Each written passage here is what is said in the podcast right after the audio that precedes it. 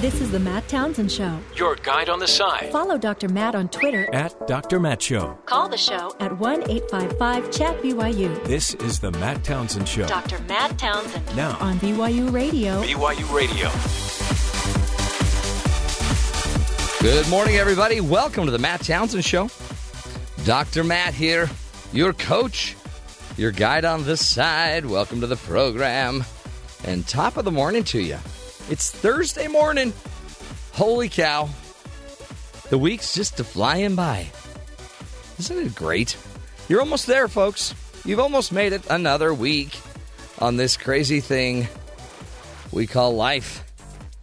Now, today, have we got a show for you? We are going to uh, take a deeper cut today on a topic that you heard in the Democratic debate. That uh, all you heard, it seemed like, over and over and over, was you know income inequality, income inequality, how the top one percent make ninety percent of the money, and the rest of us, the shrinking middle class. You heard a variety of different uh, takes on inequality and income inequality. So we decided to bring in the experts. And uh, in just a few minutes, we'll be talking with Dr. Joseph Fishkin, who um, wrote the book basically on equality and, and inequality. His book is called Bottlenecks A New Theory of Equal Opportunity. And his point is you can say whatever you want about opportunity, equal opportunity, income inequality. But the reality is there there isn't probably ever going to be a day when everyone will have the exact same opportunities. Because there's a bottleneck. There's certain things that are stopping people from even having income in, income equality or equal opportunity. So we're going to be getting into that. And uh, he's he's a brilliant man and excited to talk to him. He's from the University of Texas Law School and really, it's it's a great discussion. So um, stick with us for that. That's going to be really it's one of my it's one of my favorite. When you finally meet a guy that you know knows so much mm-hmm. about this subject, it's it's a brain buster. Yeah, it's huge. Uh, Bernie ready? Sanders, two million bucks. Apparently, he's yeah. raised about two million dollars. Yeah, over several thousand. Let's see, what is it? Over thirty thousand individual. Yeah uh, That's not one donor throwing right. down two mil. That's yep. a bunch of people saying we liked Bernie. So yeah. people thought Bernie lost that debate. No, Bernie made two million bucks. Yeah. I think uh, it was an average of over thirty dollars per. Yeah. Uh, donation, I believe, from that many people. So good for him. It's kind of the old Obama model where you just get a lot of people to give a little money and then bada boom, bada bing, bing you're the president. In, yeah. You're the president. Hey, uh, Donald Trump apparently is going to be hosting Saturday Night Live on mm. November 7th. Woohoo! Which is funny because he's already on the show every week because he's just so darn. He's not, but a parody of Donald is. So um, he'll be on Saturday Night Live November 7th. I mean, the guy can get free media. He No wonder he wants to finance his own campaign because yeah. everything's free to him. Exactly. Jeez Louise. That's how. That's why he's so wealthy. I know. It's exactly right. Speaking of income inequality, don't yeah. you love it when those that are you know super millionaires complain about that? Oh yeah. I mean, you know, I don't, I don't get that. You don't know. Yeah. You try commuting. You give some of your money. Yeah. Yeah. Give us your money. Hey, uh, speaking of income inequality, do you like my new coat? Love it. Yeah. Guess how much it cost? I'm not going to brag. I'm guessing it was free. It's $12. How did you get that for $12? I, uh, TJ Maxx. Did you really? This you this segment not. sponsored by TJ Maxx. Did you really? Yeah. Twelve dollars. Twelve ninety nine. It's a Brigham Young University tell me which jacket. location when we get. There. There's the another air. one there. Is it really? Mm-hmm. I'll need to go get one for my son. He'd love that. They're awesome. And I didn't know if I would like it, but it's cheap. No, cheap's not the word. It's inexpensive. Looking good. You're going to fit right in what, here on campus. What I know, what I believe though, is that, and you tell me, because is this my people look at me like you look like a billboard because I'll wear anything that's free or cheap. and my wife and others say, you know, maybe you ought to just like get like a no name, like get one without a big brand on it. Yeah. Well, the reason I said free because people don't know that it yeah. says Brigham Young on there, so yeah. I'm assu- I just so assuming that Don here, maybe was yeah. nice and gave you a free gift. Yeah, no, Don. No, Don is super nice. Yeah, but Don didn't. Not that nice. But Don could. if Don's listening, I'll take whatever. Yeah. paraphernalia, whatever matching clothes you want and me you'll to. be ready to go. my matching BYU pants. Hey, um, by the way, my kids are, are your your kids are all out of the house. Yep. Uh, I have I found out it's like it's like a fall break. It is this weekend. Yeah. Yep. Yesterday was I the just last day of that out. school. All my kids are home. Yep. They're all home today. And you're just asking right now, why are you home? Yeah, I'm like, what the? How come nobody told me? so late last night? Like I on you would think we'd be doing something as a family. Yeah. No. No. We are just taking off without Yeah, you. just no, again. that- it's weird. It's like, no, Dad, just keep working. we We're need the money. We've got a lot of plans, but you just keep working. They're all going to a movie today. Fun. Man, I think tonight we're going to go see The Martian. are you? Uh huh. I've heard it's great. I can't wait. It is great. And then Friday we, we're going to go see the new Tom Hanks movie, the spy movie, Holy which cow. I'm really excited about. Plus, that uh, in Utah is the playing of that um, "Just Let Go" movie. Right. It's only this weekend. Oh, is that so this weekend? yeah, you better gotta go go. see that you gotta too. go see that Yep. if you want to see. That's a lot of movies. You've been pumping that. That's a lot of movies. Wow. And we don't go to a whole lot, so yeah, this will be a big weekend. Either do well. Apparently, I, my kids are gonna have a big weekend. They'll just give you the movie reviews when the they're done. saddest thing. Yeah. I've got to get a life. I know you do. Um, uh, anyway, Kathy, let's go to your world. Uh, anything going on in the headlines? Plenty to talk about, Matt. Good morning, everyone. President Obama is expected to announce today he's dropping his plans to withdraw all U.S. troops from Afghanistan by the end of his final term. This coming after acknowledging Afghan security forces are unable to fend off the Taliban and other Islamic, Islamist insurgents. The U.S. has just under 10,000 troops there currently as part of its NATO mission, and Obama will reportedly reduce that number to around 5,500. The U.S. has been in Afghanistan since 2001, and Obama had promised to end the Afghan war on his watch. At least a dozen activists were arrested early this morning after refusing to leave Baltimore's City Hall. The protesters were angry that interim police commissioner Kevin Davis was being given the position permanently. That drama began last night during a city council subcommittee meeting, and the group refused to leave until Davis and Mayor Stephanie Rawlings Blake met their list of demands, including making changes in police tactics. The council's appointment committee approved approved the vote on Davis, which now goes to the city council on Monday. Two parents face first-degree manslaughter charges after two of their sons were beaten at a church earlier this week. A 19-year-old was killed, and the 17-year-old brother is in serious condition.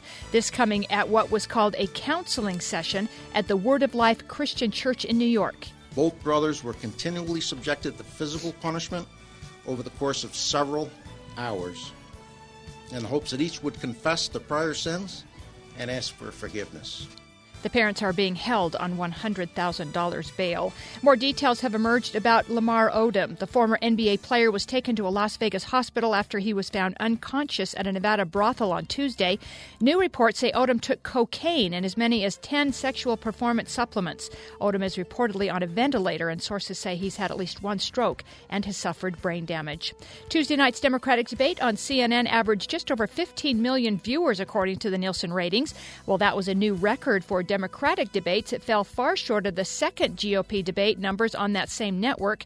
That had 23 million people watching. By the way, more people tuned into the drama NCIS on CBS than Tuesday's debate. Speaking of the debate, Joe Biden, who was still mulling over a possible run at the White House, was asked about his thoughts on Tuesday night. I was proud of, of the, I thought they all did well. Many political pundits expect Biden to announce his decision before the end of the month. Olympic sprinter Oscar Pistorius will be released from prison Tuesday and serve the rest of his sentence for killing his girlfriend under house arrest. Pistorius is serving a five year sentence after being convicted of manslaughter for shooting his girlfriend, Reeva Steenkamp. The decision comes after Pistorius served just one sixth of his sentence, or 10 months, behind bars. The Kansas City Royals beat Houston last night 7 2 and are moving on to the American League Championship Series. They'll face the Toronto Blue Jays, who also advanced after beating Texas 6 3. One game tonight, the Dodgers host the Mets in Game 5, the winner to play the, clubs, the Cubs on Saturday. And Matt, what do you buy the billionaire that has everything? Or you? What, what, what I'd do buy you him buy? a twelve dollar jacket from TJ TJ Maxx. Perfect. Mm-hmm. Well, how about this? How about a one way ticket to life after Armageddon? Wow. Yeah, the super rich have been invited to buy a place in a five star shelter in Rothenstein, Germany. Ben, is that or Rothenstein? Oh, this is gonna be crazy. Rothenstein. Rothenstein, Wrong. Germany. The bunker is designed to let you live for one year and then emerge when, quote, the worst is over. Ooh. But only 34 Highworth families will be welcome into the European Doomsday Den. The sumptuous $1 billion building is a perfect balance between luxury and safety, fitted with swimming pools, gyms, and theaters so the rich don't get too bored while the rest of us are either dead or struggling to live. Vivos is the most affordable way to secure ownership and space for you and your loved ones in a real underground shelter built to withstand virtually any envisioned catastrophe, the owners wrote. Luckily for some, Vivos is now in a race against time to build a global network of underground community shelters, comparing its mission to the con- construction of Noah's Ark. Hold it. Yeah. How do how do they know that Armageddon isn't going to be centered in Rothens, Rothenstein. Rothenstein, Germany? They don't know. They don't know They that. don't know that. But they built, I guess, one that is so, um, you know, so strong that they'll be okay, even if it is there in Rothenstein, Germany. Now, no word on the cost. Yeah. But I'm get, kind of guessing it's like when you go to a, a fancy restaurant and you have to see the price on the menu. If you have to see the price, Yeah. you're probably in the wrong place. You're in the wrong league. Yeah. So yeah. That's So it's there you go, yeah. Matt. You're all set. You know, I've never been to a restaurant like that where the price. Well, I actually have, where the price wasn't on the menu. But it- it's kind of like if you have to ask what's in the hot dog, Uh huh. you shouldn't be eating You it. shouldn't be eating it. Don't ask. Just, just snarf it down. that, um, you know, I guess we're gonna. I guess we're already preparing for Armageddon. We are. We're getting there. Yeah. But you know, you, you'll be able to. What do the rest of us do? I guess we just- swim. Yeah, no, we'll be out there, you know, fending for Yeah. Hmm. fending for food. I, I, if we're fending for food, I, I just don't want to be alive. I don't just either. hope you know it destroys me immediately. Yeah, it won't. It will- No, if if the if the bomb is dropped, you're just going to go outside and start sniffing the air. Just Yeah, you know, take I'm just gonna go So take it in, on. get this thing over with. over with. carry your family out, oh. watch the mushroom cloud. oh, that's scary. But you know, I'm, I think there's lots of billionaires out there that have, you know, to them that's probably pocket change, so they can afford it. Yeah, but You would you I want to be be. in a, you know, a five star resort or whatever we're calling this, a five star Underground. bunker? underground bunker with a Mm-hmm. For bunch of one year. billionaires? I don't know. Can you imagine how much like Grey Poupon they're all going to go through? that is such would a that's sad. such a seventies scary. joke Yeah, right there. There you go. Just pulled out a '70s joke. Well done, Kathy. No, sure that sure the show took a dark turn right there, but uh, we're, we'll be fine. It's just Armageddon. Hey, um, coming up uh, next, Dr. Joseph Fishkin will be joining us, and we're going to be talking about a new theory of equal opportunity. In the Democratic debate, you heard all about income inequality, but really the discussion might need to be more about opportunity equality. And, and what are some of the bottlenecks, the barriers that are keeping certain groups of people away from being able to have more opportunities and more income and more equality? Uh, stick with us, folks. Interesting, interesting subject. Dr. Joseph Fishkin will be with us next, right here on The Matt Townsend Show.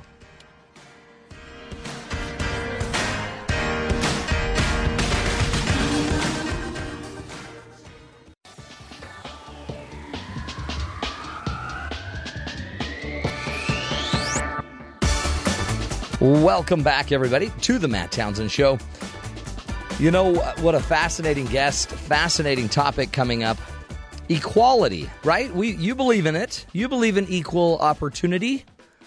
There's a lot of debate going on and with our nation, remember it was founded on the desire to provide equal opportunities to every citizen. However, while that powerful idea of equal opportunity is out there, you know, the obtainability of this equality and equal opportunities for all, it, it may not be as easily obtainable. And our guest, Dr. Joseph Fishkin, proposes in his book, Bottlenecks, a new theory of equal opportunity, a new way of looking at uh, maybe how we ought to be framing this discussion. And maybe it might change some of the rhetoric and even change some of the outcomes just simply by seeing the concept of equal opportunity a little differently. Dr. Joseph Fishkin is a professor at the University of Texas Law School, and he's here to join us now. Dr. Fishkin, thank you so much for being here with us. Thanks so much for having me.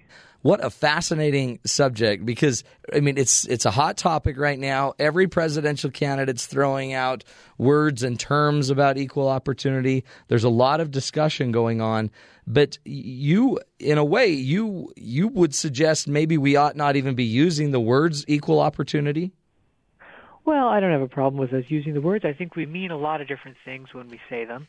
Some of the candidates and politicians who are using these phrases use them because everyone agrees with the general concept, and the question is, what do you mean by it? I think um, we also all individually we often mean different things by equal opportunity in different contexts. So if we're talking about college admissions or something like that, equal opportunity tends to have a kind of competitive meaning.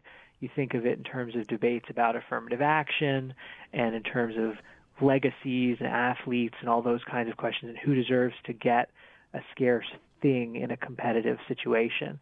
But then equal opportunity in elementary school um, just you know move down a few grade levels, and all of a sudden it doesn't really make sense to think of it as a competitive Hmm, right. situation. We think about it much more in terms of well, what educational opportunities are we providing for these children?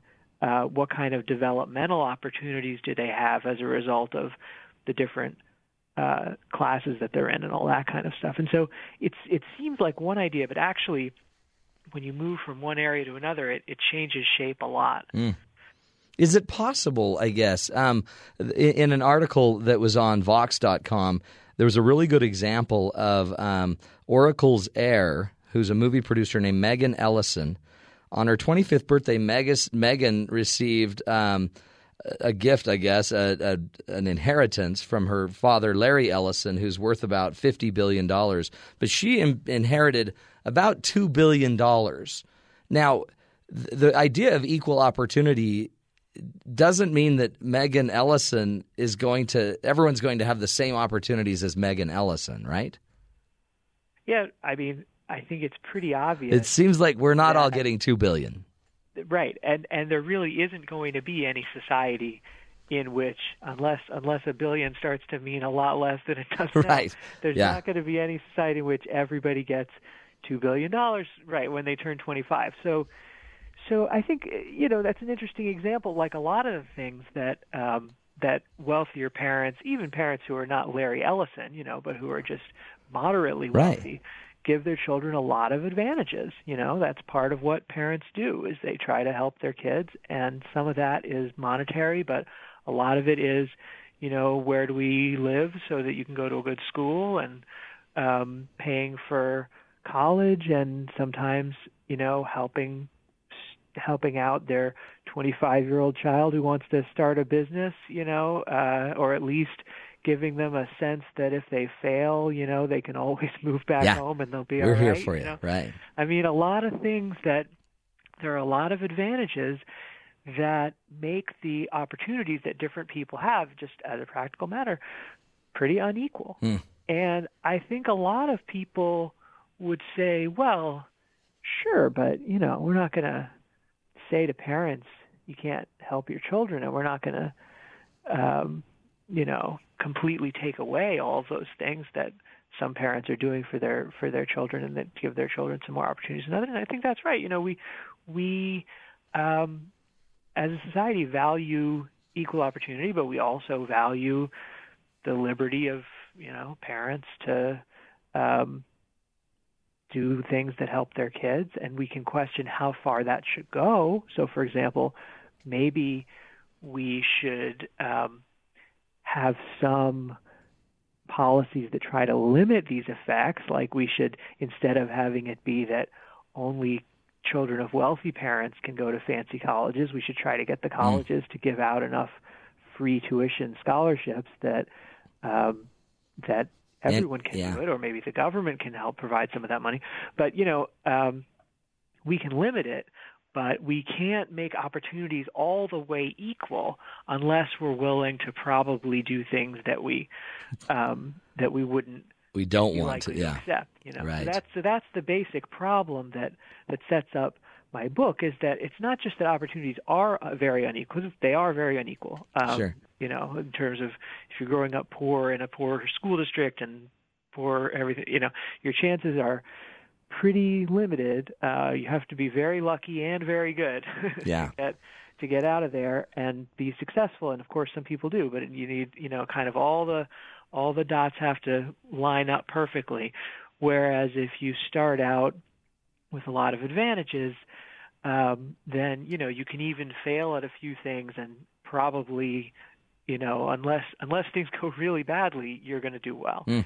And so the life those life chances look really different. And the starting point of my book is that not only do they um, not only do they look different, they are different, but even if we had a lot of egalitarian policies that we don't have now, people's life chances still would be different um, because we're not going to go all the way to completely equal opportunity. Right. So then we have to decide, you know, what to do about that. What do we do about the fact that um, that no matter what we do within the realm of plausible policies that we would like, it's going to still be that there are some inequalities. And, And is that what you call the bottlenecks? Well, so so my proposal in the book is let's instead of focusing on overall equality, which we're not going to get to, and which anyway is a little hard to know what it is. Like what if Right. one kid has one kind of opportunity, someone else has some other kind of opportunities, you know, one kid's parents are, you know, um techies and they teach programming. I know I, that was an example that the Right. that Yeah. the Vox article used that you're referring to. So you know, yeah, it, it's a little hard to tell. Um, I think the more interesting question in some ways is not the overall equality and inequality, but rather what's actually holding people back from things. So I ask, what are the bottlenecks that you have to pass through in order to reach a wide range of opportunities, a wide range of paths that open up on the other side? So, for instance, uh, one one classic bottleneck in our society is speaking English. If you don't speak English, then the opportunities that you have are just really limited, a lot more limited. Uh, because yes, there are various places where you know you can get pretty far with languages other than English, but basically, it's really important. So That's true. Huh? We could give people the rights. We could give them uh, even we could give them opportunities and discrimination laws, so we're not discriminating. But you still need to know English. Right. Well, see, this is the problem. You know, we we have laws against national origin discrimination. We have some anti-discrimination laws that actually do help out with people who, you know, um, are in jobs where you don't really need to speak English, and yet employers say, "Oh, you must." But the reality is, most jobs do require it Right. just as part of the job. You Yeah. have to be good at the job. You know, so that's so that's the situation where I where I say, well, okay, here's a here's a clear bottleneck. What do we do about it? I think you have to help people through the bottleneck and you have to help them around the bottleneck. So helping people through the bottleneck is providing more opportunities for people to learn English so that they can pass through. Helping them around the bottleneck means creating more paths because, you know, most jobs, but not every job, do you really need to be able to speak Right.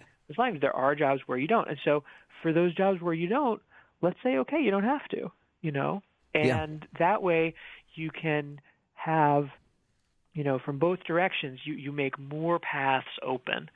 And similarly, you know, another another big bottleneck um, in our society is um, is educational diplomas, like a high school diploma or often a college degree. But if you focus on the high school diploma, because that's a really pretty serious bottleneck. If you don't have a high school diploma, really large number of jobs you just can't get. Yeah. Now, you know, why is that? Well, a lot of employers think, you know, we've got to screen people out somehow. This is a reasonable thing to do. We, probably some of the people who drop out of high school are kind of, you know, They got problems. kind of problem or another. Right. So let's just screen them all. So fine. But um, the result of that is that a lot of people who could actually do a job well um, are screened out from getting to do it and from getting to even really try out for it. And so what I would propose, you know, in in terms of thinking about this as a bottleneck is this is a bottleneck we're making people pass through. So in order to loosen it, we should help people through the bottleneck by creating more opportunities to get high school credential, you know, even if you're more than 18 and you need to go back and we you know we do have some various things that let you do this. And at the same time, we need to think seriously about um, some jobs that currently require this diploma credential really don't need to. Mm, that's right. Um, And so, you know, you can open up some more opportunities for people um, by having tests and ways of assessing applicants that are a little more specific to the job, such as come try out and see if you can do it. Yeah. You know, that's a classic method that arguably the best method in any job, but it can get kind of expensive. Um, but you know, where it's practical, by far the best way to tell if someone can do a particular job well is to have some kind of thing where they where they try out for it and try to do the job. Oh, it's and fascinating. that way, you don't have to sort of have people stuck trying to get through these bottlenecks Mm-hmm. Yeah, you know, um, I, I will come back. We'll take a break and, and come back and continue this discussion with Dr. Joseph Fishkin. I really want to get into uh, is as as we're working our way through and around these bottlenecks. Um, are we lowering the bar? Is what I can hear so many people say. Yeah, you're just lowering the bar, but you're also you're also broadening and opening up the markets, and it seems like a brilliant way to to e- equalize, right, and equalize opportunities. More with Dr. Joseph Fishkin on uh, a new paradigm around equal opportunity. Stick with us, folks. This is the Matt Townsend Show.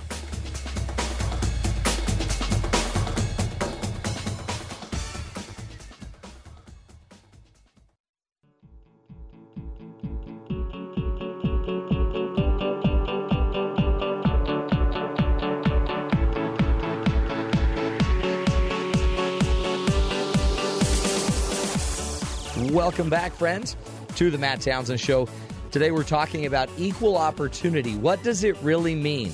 You hear our politicians out there throwing these words out there, trying to, you know, I guess, assume we all know what they're talking about. And uh, joining us is um, a professor from the University of Texas, Dr. Joseph Fishkin is with us. He's a professor at the Texas Law School at the University of Texas. He's also the author of the book Bottlenecks, a new theory of equal opportunity, and was a Fulbright scholar at Oxford University, where he got his doctorate of philosophy in politics degree. And um, he's here, I think, to enlighten us. I love this discussion, Dr. Fishkin, because we do. We take the words like we all know what equal opportunity means, and I think if we pushed it uh, hard enough, we'd realize in many regards it's not possible without losing so much freedom that it's not plausible. But more importantly, it might be important apparently to just go in and work on the bottlenecks that are keeping equality from so many people. You've already mentioned two. Speaking English is one of them that we're going to have to deal with as a bottleneck, and another one is educational kind of verification, diplomas, high school diplomas. But uh, we welcome back Dr. Joseph Fishkin. Thanks, thanks. So you know, one of the um, one of the interesting areas where this um, idea of a bottleneck, I think, has been in the news lately. Uh, that it might be a useful example for us is um, criminal background. Right. People who have been in jail and have done their time and are now back in society and they're trying to find a job. Um, because I think it's it's particularly hard to figure out exactly what it would mean to say, well, do they have equal opportunities or unequal opportunities? I mean, they did something wrong, you know, Yeah. they got convicted. Yeah. So I'm not I'm not sure I'd go to the mat for saying, well, they should have exactly an equal opportunity to someone who didn't have a criminal conviction.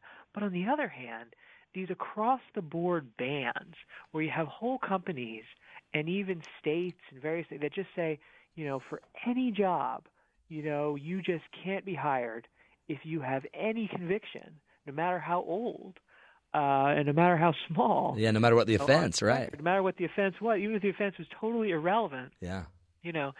And what that does is it creates a very uh, strict bottleneck that, that makes it very difficult to to kind of find your way out and back into society and Mm. having a job and being a productive person. So I think, you know, you asked earlier, is it lowering the bar? Yeah, I can hear people arguing, you're just lowering the bar. But Right. it, Right. what is it really going on?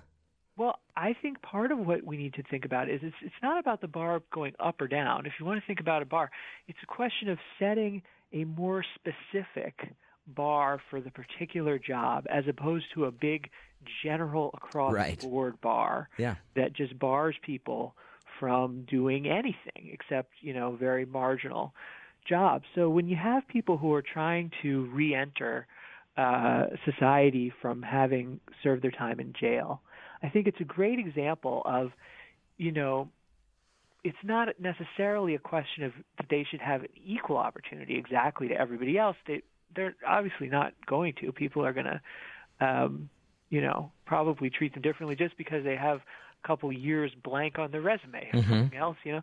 But some of the efforts that have been made in the past few years, I think, are very consistent with a focus on bottlenecks. Like this effort to, it's called ban the box, which is to take away the checkbox on the initial application form that says, "Have you ever been convicted of a crime?"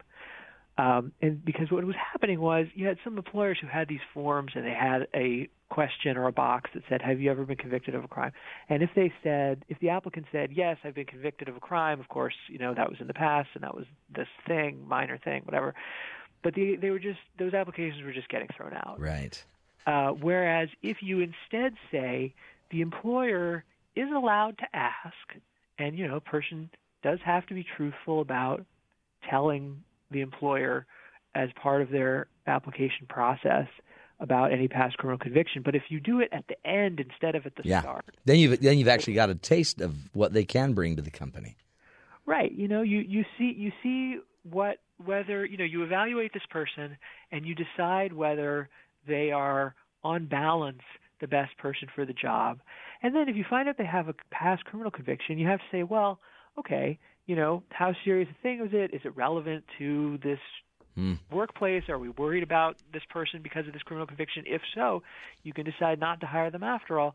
But if you've gotten this far and then you think, yeah, you know, that probably doesn't change my decision. I'll probably still hire them.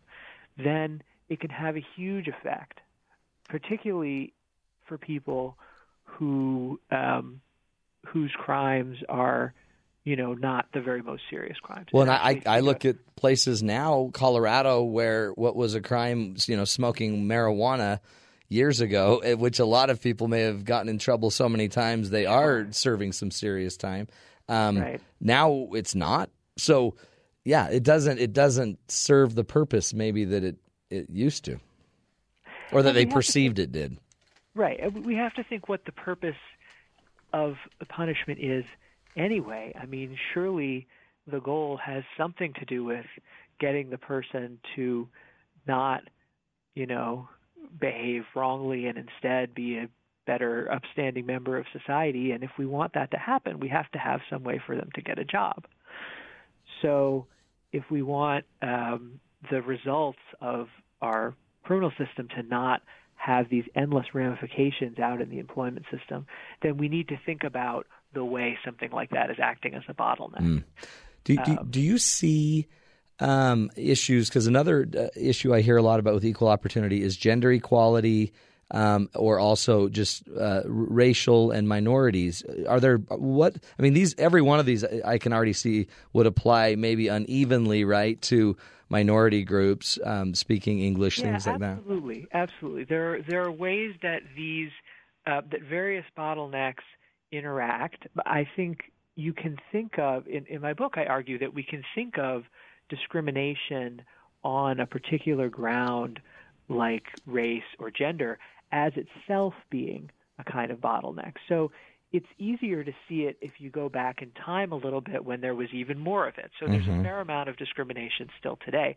But if you think about what it was to be, you know, a woman in the 1950s, then it becomes really obvious how it works as a bottleneck. The idea is if you are a woman, you're only supposed to do this certain narrow range of jobs, and you're really funneled into kind of a role in the home and not a role at work. And then there are a few jobs that are sort of reserved for women, maybe like um, nursing and elementary Yeah. school teaching, and men who want to do those jobs are kind of not able to get through the bottleneck because they're the wrong gender for the job. But mostly it's affecting women. And today, still, I think, uh, you know, social psychologists and sociologists who study this stuff still see a fair amount of discrimination going on um, in terms of we just think of certain jobs as kind of male Yeah, jobs true. and certain jobs as female jobs, and so we we steer people. It's like if you're not the right gender, it's harder to get through that bottleneck to get that job if you wanted it and you may never even form the ambition to want it because Mhm. you know it's not really for you know you Yeah. so i think it's really important to figure out um, different strategies for overcoming that and i think there is also the interaction that you were saying where some bottlenecks affect one group Yeah. more than another so Like you might even be using. It seems like you might be needing. You might be using um, criminal convictions as a way to subtly discriminate against minorities from getting a job in your company. Right, that is that is possible. Uh, that can happen, and um, at the same time, um, there are you know there there are people who make the counterintuitive argument that it's important to not keep the information completely from employers Mm-hmm. about criminal convictions because some of them, if they're not allowed to know who has a criminal conviction, they might make racist assumptions about who does, and that might spur more Oh, that that's, that's true, huh? you know, yeah. it kind of can go either way. It's a very interesting, you know, That is. interactions. But I think um, it's true that the kind of the big forms of unequal opportunity in our society, which a lot of them are still around things like um, race and gender and class as well, although our law doesn't say much about class. It's actually sociologically, it's a big area where there's discrimination against people who seem poor. Um, the way that those that those things become bottlenecks in our society is through a lot of different mechanisms in different parts of the society adding up together. So, you know, why is race still such a big factor? Some of it is employers discriminating intentionally or unintentionally. Some of it is a lot of things that happen before the stage of employment. So the schools that we have, um, you know, black and Right. white students going to are pretty different, um, and they're, you know, a lot of the inequalities of opportunity happen at earlier stages. Part of the argument in my book is that we're not going to fix the problem of unequal opportunity with kind of one big intervention at hmm. one stage Yeah. it's such a sort of up and down the the chain problem that we have to think about smaller interventions at a lot of different stages that can hopefully add up to ameliorating the problem. Yeah. It won't just be a, a you know Supreme Court decision. Absolutely. It's going to be a lot of these these uh, I guess bottlenecks being loosened, being narrow or being widened. Yeah. Or- And and workarounds created so that and much of it is i mean some of it is is by various parts of the government federal and state government but most of it i think is not most of it has to be um, work that is done uh, by you know every different actor in society whose actions shape the opportunity structure which we all do yeah. um, not only as you know if we hire somebody as an employer, but also I mean part of the part of the opportunity structure is um, go, goes down to who you know and interact with. I mean, as people are growing up, they get their ideas about what they would want to do Sure. when they grow up, who they'd want to be from from who they meet and from who they know. So it gets very, I think, diffuse. Uh, I think the government has a big role to play in fixing the problem, but I think many different kinds of actors have to have to play a role. And uh, just as we wrap up, just me, average Joe, middle America, um, as I think about it, it, just what can I do to influence my neighbors, my friends, my kids to decrease some bottlenecks in my neck of the world, right? And, and increase opportunity structure for others. Anything Right, specific yeah. just for me It's a or just the terrific- average that's a guy? Terrific question. This is a terrific question. I think, um, you know, while I would certainly not suggest forgetting about politics and the fact that you vote and you can influence the larger course of things, in terms of in terms of your own life, I would just think about um, the opportunities that um, that you know your own children have and that other people have, that other people's children have, and try to find ways, um, which can be small, um, that you can open up some uh, horizons for people who are uh, maybe not as lucky as you are Yeah. to see some paths that they wouldn't otherwise have seen or to take the first steps down them. It can take a lot of different forms. It can it can be as simple as um, you know conversations about the future, uh, conversations that can help people understand what you have to do in order to go along and be um, some particular career later in life. It can be um, it can have to do with just trying to forge some connection so that there so that you have some friendships that cross Yeah. lines of neighborhood and class and things like that um, or you know thinking about gender you can in your own life try to help um, try to help model not following the usual roles that everybody may still think you have to follow but try to you know help your daughters and sons see that you can um, that there are more paths in life than that. There are more options for them. There's a lot of different ways to do it, but I think it's it's the right way to think about it.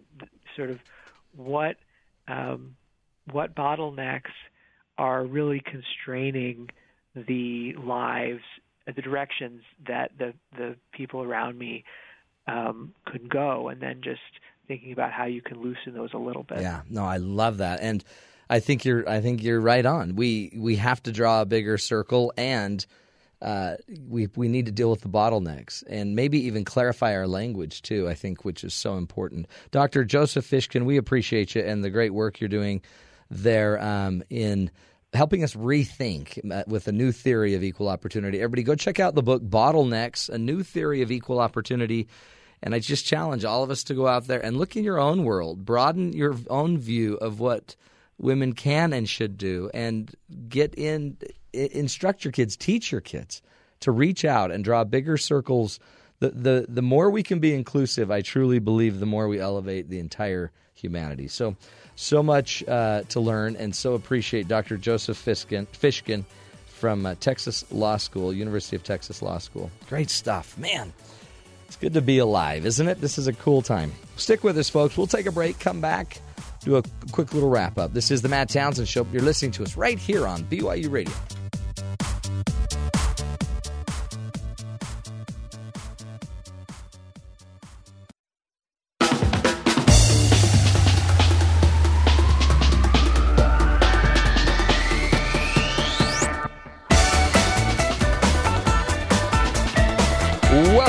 Friends, to the Matt Townsend Show.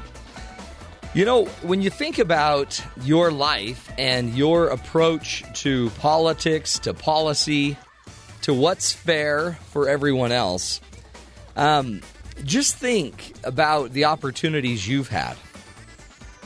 We we have a lot of you know disparity in some situations in this country. Of, I mean, imagine being raised by parents who have never gone to college. They've never gone to college. They've never even thought of going to college, or they have uh, they have a language barrier. And all of a sudden, I'm somehow supposed to go get into a university system and understand how to get funding, understand how to, you know, get through the process of learning, understand a completely different process and system. And then all of a sudden, we we, you know, some of us just sit there and yell and say, oh, come on. They've got the chance, the same chance I had. Well, they don't have the same chance you had if they don't speak the language. Well, yeah, but they should learn the language. Okay, sure. And the assumption there is that how do you do that? Well, you just take a class. Oh, okay. Well, there's a system you got to go figure out how to go do. And in some cases, pay for, or in some cases, get transportation to. So, I mean, it's really easy to just throw out quick answers, and we hear it with our politicians left and right. But it's it's important to also understand the obstacles that are in place, the bottlenecks that uh, Dr. Joseph Fishkin was ta- talking about. If we don't remove the bottlenecks, we can just bet on the fact that we'll keep having the same problems. So, again, back to the age old issue that we talk about, I think, every week on this show. Issues are complex, they're more complex than they seem. We are seeing that right now with the president now saying we're going to end up staying in Afghanistan through 2017, which means the next president is going to deal with the Afghanistan issue. Obama said he would have it taken care of by 2014. It was a campaign promise. He'd end it by 2014. By the way, interesting little irony. It's was not mentioned at all in the Democratic debate. Weird. Weird. Now, that the Republican debate that would have been all over the debate, right? Afghanistan. And the president pulling troops out of Iraq too early. So notice, we are so polarized in our own country and in our own discussions that we probably don't ever look at the real complexity. So one party may see, say we need equal equal income, equal opportunity, equal pay, and it's a complex issue, and the other poo-poos it and won't even mention it in their debate. And yet another party will talk all about the war, foreign relations. Folks, these are real problems that we're facing. All of them. All of these problems. They're, they're issues that are complex. They need to be resolved. And I think as soon as we, as the voters, start thinking about it with more complexity and understanding the bigger issue, I think we can then push on our legislators. It shouldn't always have to be the other way around. Someone else, other than the big companies and big money organizations, need to be pushing on the thinking of our politicians. So I challenge you to go do that. By the way, next hour, we're going to have a great topic on uh, conflict resolution and a healthier way to do that. So if you want to learn more skills about that, stick with us. You're listening to the Matt Townsend Show, hoping to give you the tools and the information you need to grow a healthier, happier life. Stick with us. We'll be back next hour with more ideas. This is the Matt Townsend Show.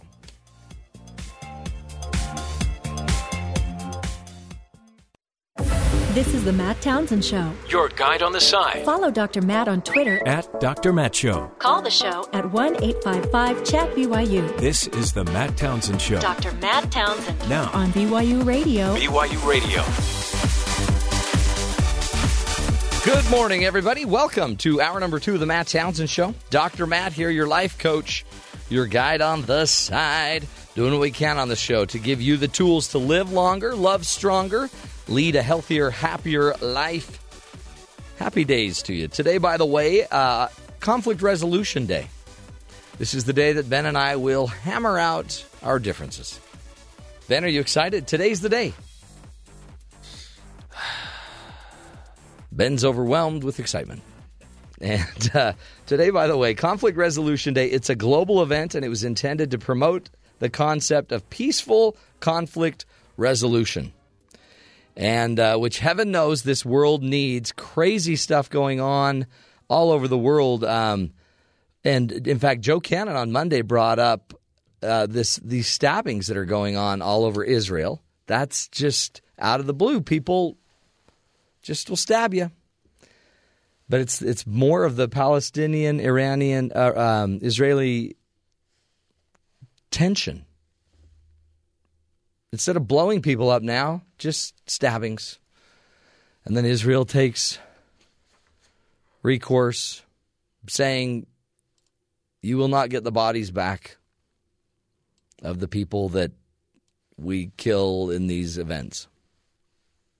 not getting them back, or we'll come destroy your house. And so, tension so that we need more conflict resolution, don't we? In fact, by the way, today, great guest Diane Hamilton will be joining us, and she is um, going to be talking to us about kind of the mix of mediation and meditation. She is a mediator and a Zen kind of a Zen practitioner.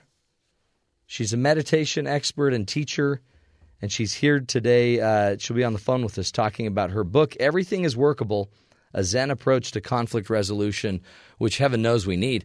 Or we could just call another committee, uh, like we're seeing with the Benghazi committee. In fact, a new congressman has come out. The second Republican congressman has now admitted that, yeah, it's pretty much.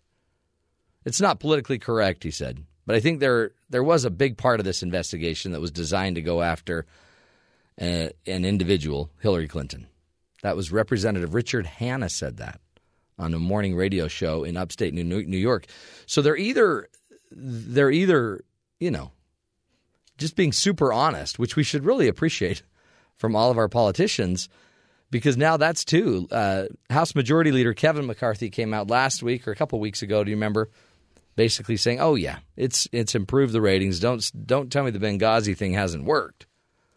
Hillary Clinton's ratings have slipped. we need a better way, folks, to handle conflict, and uh, that's just in the political arena. We we really need it in our personal lives as well, too. So if you have an issue that uh, you want to learn how to talk out with somebody you care about, stick with us throughout the show. In just a few minutes, we'll uh, be bringing Diane on to talk about that. What if you What if you switch professions and you became a uh, you eased conflicts in politics instead of marriage? Would you like that? No, No. because Is that see, worse? see, marriage you you seem to have a vested interest Uh-huh. to fix it, but in politics you don't because if you change your mind, like Hillary's said, they're all asking her why did you flip flop on Mm-hmm. so many issues. She's like, well, I've got I got more information now, Yeah. There you go. but uh, that's going to tick off certain people. So everyone in the middle of the game is not going to like Hillary now because she flip flopped, kind of more liberal. Uh huh. The liberals are now loving her, the progressives. But any- anyway, she'll have to flip back, I guess. So there's not a vested interest to change. Yeah. Isn't that sad? That is sad. So I think it's too hard. I think we as people just need to get our heads and say, no more. We're not doing it. We need to find our minds and just say, okay, we've got to start leading these politicians. Right.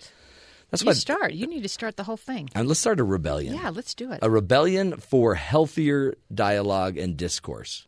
Should I make T-shirts? Um, yeah. Okay. Yeah. Let's start with bumper stickers. Let's start small. Okay. Let's do, we don't have a huge budget, but let's start small. Bumper stickers, and I want a lot of memes. Okay. Yes. I- Okay. I love memes. Do you want them Get a bunch of memes out there. with your face or politicians' faces, Hmm. or just a mix? Let's just use my face. Okay. Put Kathy's face on no, there too. that's okay. Kathy's got a I great like face for politics. memes Blah. and bumper stickers. Yeah. No. Oh, you want to stay out of it, don't you? yes, Kathy? I do. But we can't. We today's conflict resolution day. We are going to resolve the conflict Okay. that we call the American political process. Let's do it. Major conflict. Ah. Anyway, great uh, day today. But first, let's go to the person with no conflict that only brings None. peace and light. World peace. Kathy Aiken. Thank you. Good morning, everyone. President Obama promised to end the Afghan war during his presidency, but apparently that won't be happening. The president is expected to announce today he's dropping his plans to withdraw all U.S. troops from Afghanistan since Afghan security forces are unable to fend off the Taliban and other insurgents. The U.S. has just under 10,000 troops there currently, and Obama will reportedly reduce that number to around 5,500. The U.S. has been in Afghanistan since 2001. Two parents face first degree manslaughter charges after two of their sons were beaten at the Word of Life Church in New York. The boys were reportedly beaten for several hours. Would, they would confess their sins and ask for forgiveness.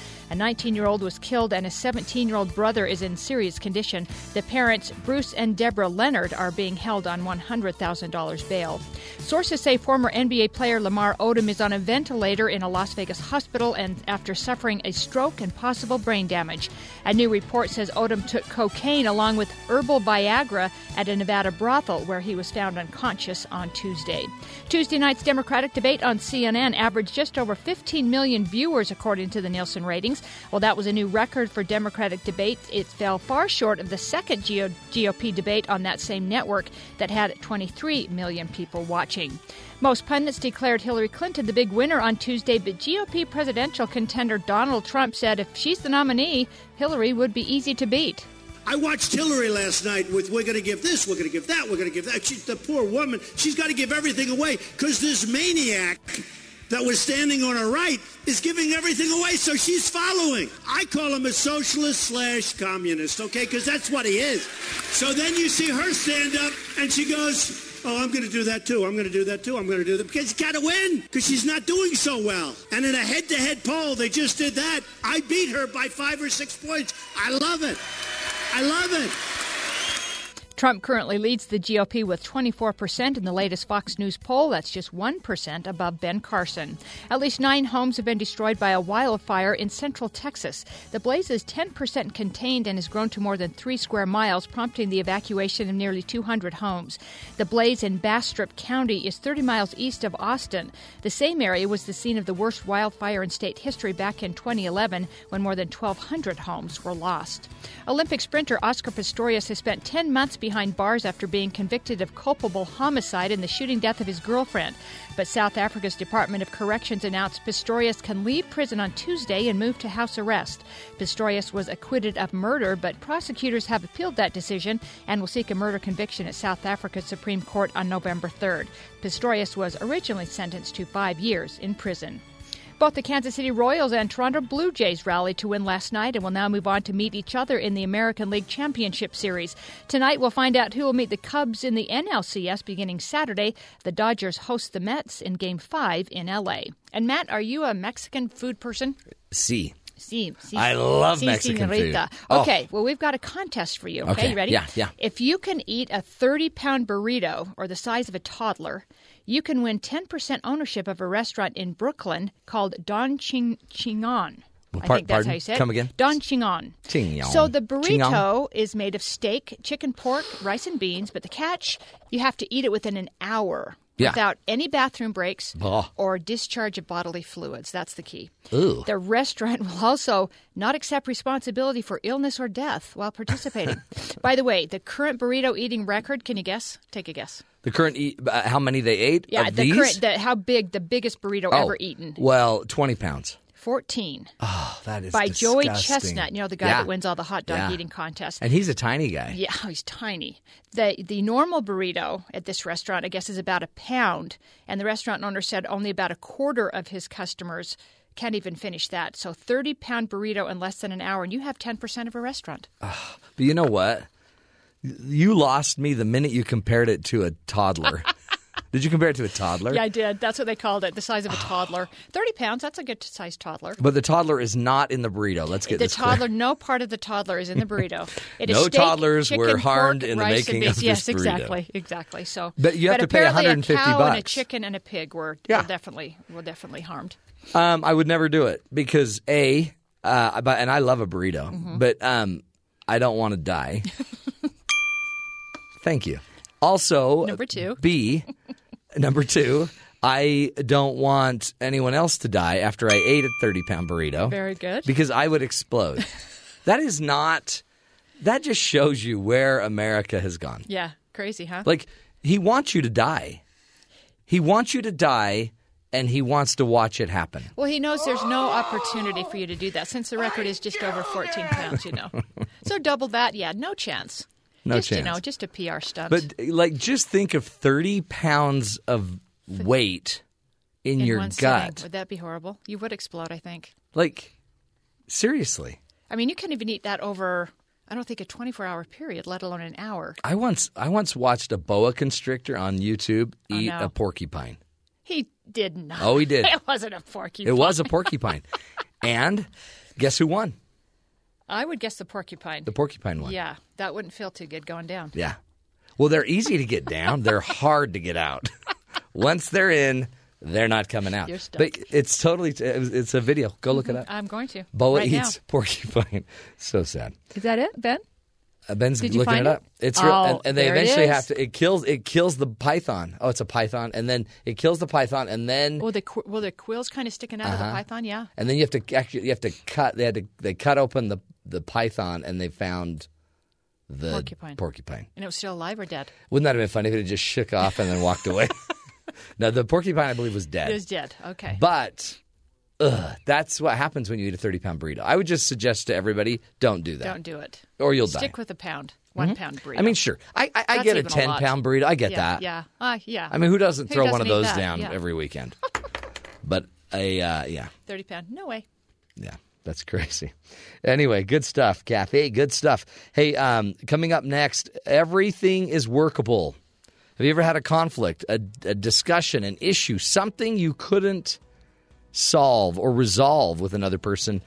Well, a conflict resolution expert is going to be joining us in just a few minutes. Diane Hamilton, uh, the author of the book of Everything is uh, Everything is Workable, she'll be joining us, and she's going to help us learn how to mix, you know, meditation, the practice, and the learnings of meditation with mediation. Notice they have the same root. And so, what if there is some connection between being a good meditator? Is that a word? Meditator and being a good mediator. Two interesting words. We're going to be talking with Diane Hamilton after the break. Stick with us, folks. This is the Matt Townsend Show.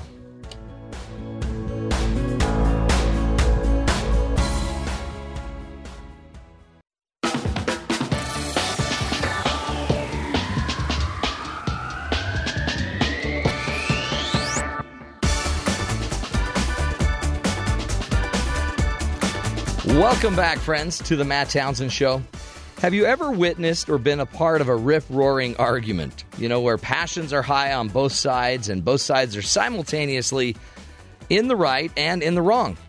Have you ever tried to step in and, you know, maybe act as the mediator? It's not an easy task, is it? But it's the life of our guest today, and it's what she does day in, day out. Diane uh, Musho Hamilton Sensei is a professional mediator and teacher of Zen. She is the author of Everything is Workable, a Zen approach to conflict resolution, and she joins us now on the phone to help us uh, understand better how to resolve conflict. Welcome to the show, Miss Hamilton. Are you there? Diane, are you there? Having a little trouble getting Diane uh, on the phone. Oh, Diane, are you there? Yes, I'm here. Oh, there you are. How are you, Diane? I, I'm just fine. I don't know why. Sorry about that. Uh, that's okay. No, we were just, it was, you were probably just somewhere lost up in the ethers somewhere. okay, well, I'm on the ground now. You're back. You're back. Hey, first off, it's great to have you here. Um, you are, today, by the way, and I'm sure you know this, Conflict Resolution Day. That's what I understand. This is the big day. Yeah, big day. This is a big day. Now, you have. You have a really strong uh, background. You've been a practitioner of mediation for more than 25 years now, and you've been the director of the Office of Alternative Dispute Resolution for the Utah Judiciary. But teach us about um, about how because you don't just do mediation. I'm a mediator. I've been a mediator, and yet it's yours. You add a lot of other. I think powerful principles. You kind of take a Zen approach to conflict resolution. How did that all come together for you? Well, I I've always been interested in in helping people get along because I've always needed a little help getting along myself. I'm a little bit hot-tempered and kind of fiery, so it was kind of important to me growing up to sort of figure out, you know, what could I do to actually listen and make contact with people in a real way.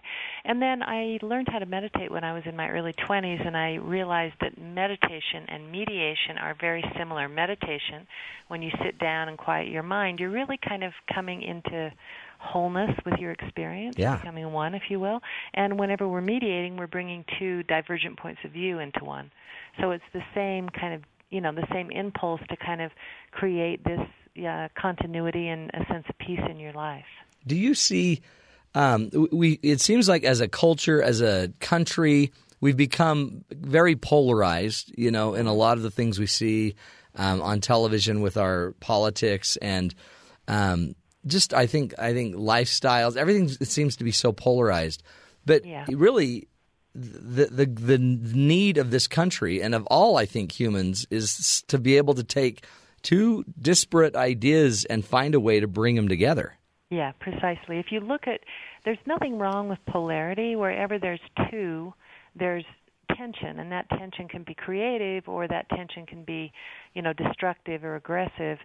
Uh, polarity becomes a problem when you try to get rid of one end of the spectrum. If you work with the the opposition but you find a way to creatively weave then you know we can get somewhere creative which is more durable in the in the long run. And you do hear people in political positions saying we need to be able to reach across the aisle and I think that's really true. It's only when we take a position that the other side is absolutely wrong and can never be right that we we try to exile their perspective completely out of the room. It just doesn't work. Well, and it seems to make it worse, right? Because if you're going to just try to hush my voice Yeah. or or cr- just gonna be crush my idea, I'm going to just use that energy to get you. Absolutely, and Hmm. we, we see that over and over in conflicts that just simply won't go away. You know, they just people the it escalates, it gets worse, but it doesn't. It never resolves until people actually make a decision to try to work it through. And and then it, what's so interesting is, uh, and we've even seen it in, in a variety of different issues, but forever, forever, people were pushing against, uh, you know, kind of the LGBT movement and pushing and pushing and and basically trying to just eradicate the idea, just eliminate the idea.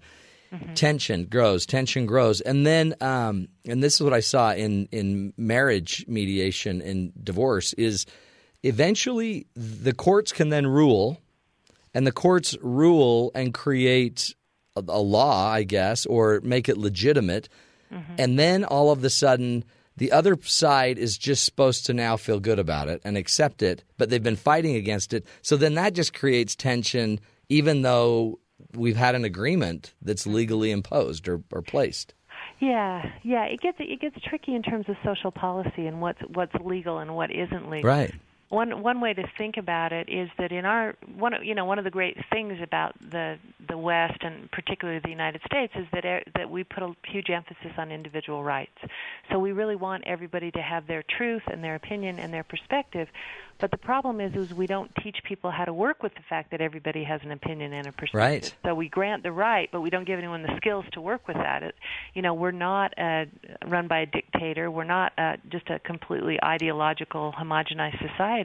So therefore, if everybody's going to have an opinion, we all need to actually learn how to work with the fact that everybody has an opinion. hmm And I see it like in the marriage mediation.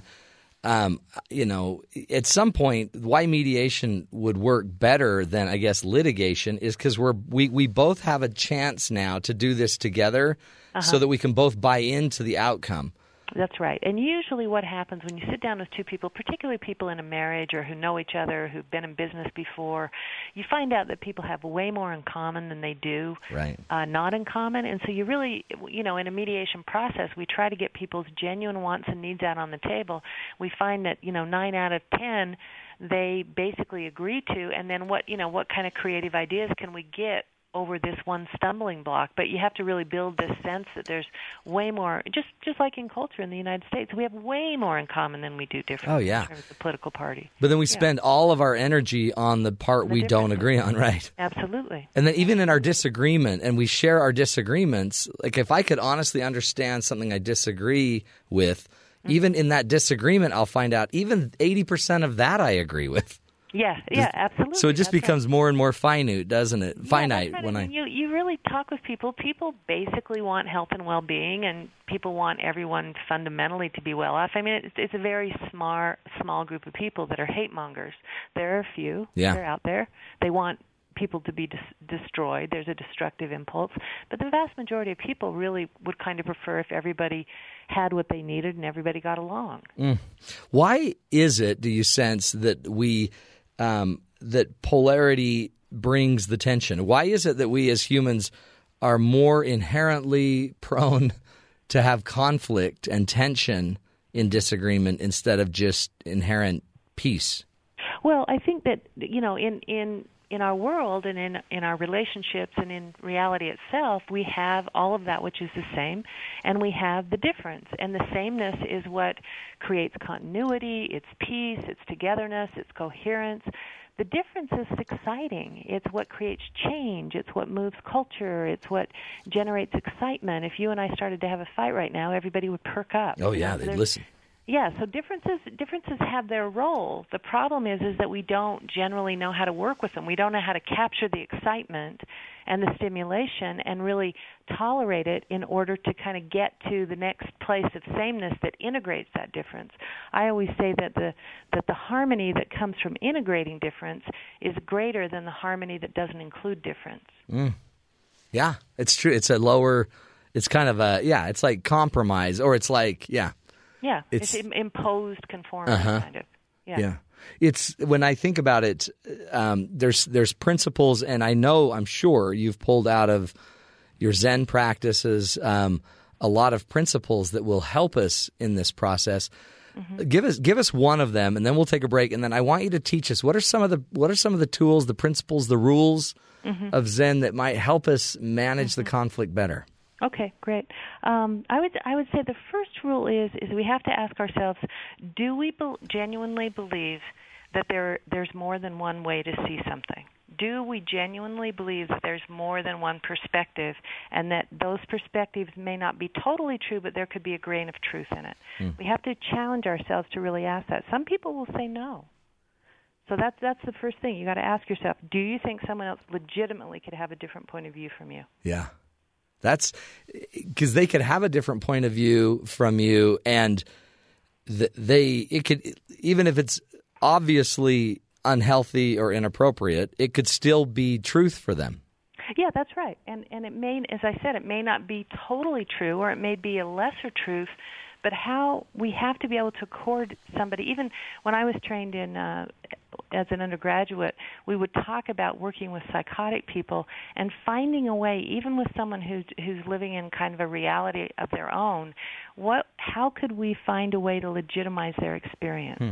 even if it's even if it's doesn't isn't agreed upon by anybody else because they're they're suffering that point of view so if you can't find some truth in it you cannot possibly mediate Yeah, yeah, because it's almost like you can't turn off their their lack of trust in you until until you can go with them a mile and walk in their shoes. They won't trust that you're really into this. yeah that's a that's a good way to say it it's an old adage you Yeah. know walk just walk a mile or even just take a couple steps Yeah, just try on the shoe. yeah just try them on It's minute it's just like you know, it's like a trip to the mall. Hey, um, exactly. we're talking with Diane Hamilton, author of the book "Everything Is Workable: A Zen Approach to Conflict Resolution." We're going to come back and continue this discussion about how you can open up your head, your heart, how you can find peace and understand the views of another while creating some conflict resolution and, and getting some progress in our relationships. More with Diane Hamilton right here on The Matt Townsend Show.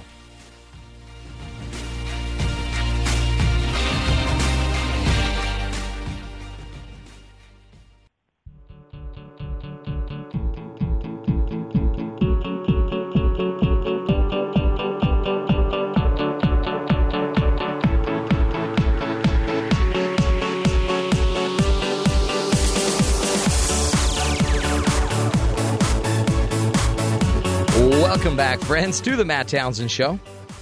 So, how do you work through conflict with another person?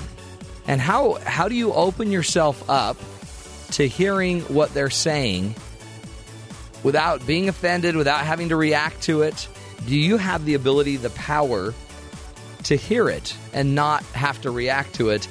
Joining us is Diane Hamilton. Um, Diane is the author of the book Everything is Workable A Zen Approach to Conflict Resolution. She has been uh, focusing on conflict resolution and alternative dispute resolution for years. And um, when you think about it, folks, this is everywhere, right? This this can be. I mean, not everything turns into a major conflict, but our most important relationships they eventually can and do uh, need to have some conflict resolution skills. So, welcome back, Diane. So honored to have you on the show. yeah i'm so happy to be here matt thanks again You bet. This is uh, a fun topic for me. When when I, I just see it with my clients, I see it in my own life. How do I turn off my reaction? Because that to me is where you're you kind of have found the perfect niche of, of meditation, of Zen practices, and um, conflict resolution. How do I turn off that fight or flight? Well, exactly. So you just nailed it. So everybody who's listening knows that we have this fight or flight system in our body, and that when we hear a perspective that disagrees with ours, ours for some reason, our body, our old the old part of our brain experiences it as a threat. And as soon as we start to feel that threat, we start to produce adrenaline, cortisol, and all of a sudden we start getting bathed in these um, hormones that are really preparing us for fight or flight. So the question is, how do I stay and listen to somebody when my body is telling me I should get up and run, or my body should Yeah. say, no, you need to stop? And so the the trick is to realize that to listen to someone else doesn't mean you agree. So this is the first thing because people think that if I if I actually listen to what you have to say, you're going to think that I agree with you. Right. So you have to give yourself permission to listen and to let those sensations be in the body, but really learn how just to stay present and try to listen even though you feel that way. And basically, over time, we talk about creating new neural pathways in the brain. So, what happens is that as you learn to do that, the older part of who you are starts to learn how to calm down and be connected to what we call the prefrontal cortex, which is where your your thoughts are and your rationality. And then pretty soon there's actually a circuit between that fight or flight impulse and the part of you that's actually able to sit there and listen. And then it becomes that's a habit. And that becomes a habit. Absolutely. So, so now I can I can sit and do it. Isn't it amazing though that that fight or flight instinct was to make sure I wasn't, you know, eaten by a tiger. Right. And yet now it's it's going off in me when my wife's like, "Can we talk?" eh, eh, run, run! The Run, tiger's run, out. Yeah, yeah. Your hands, your palms start to Uh-huh. sweat. Your heartbeat increases. Your your neck gets red. you know, you feel your throat tighten. Yeah, it's amazing. It's like somebody just, a, you know, the wrong glance. Yeah, it's just my wife. that. yeah, no, it's wild. Relax, Matt.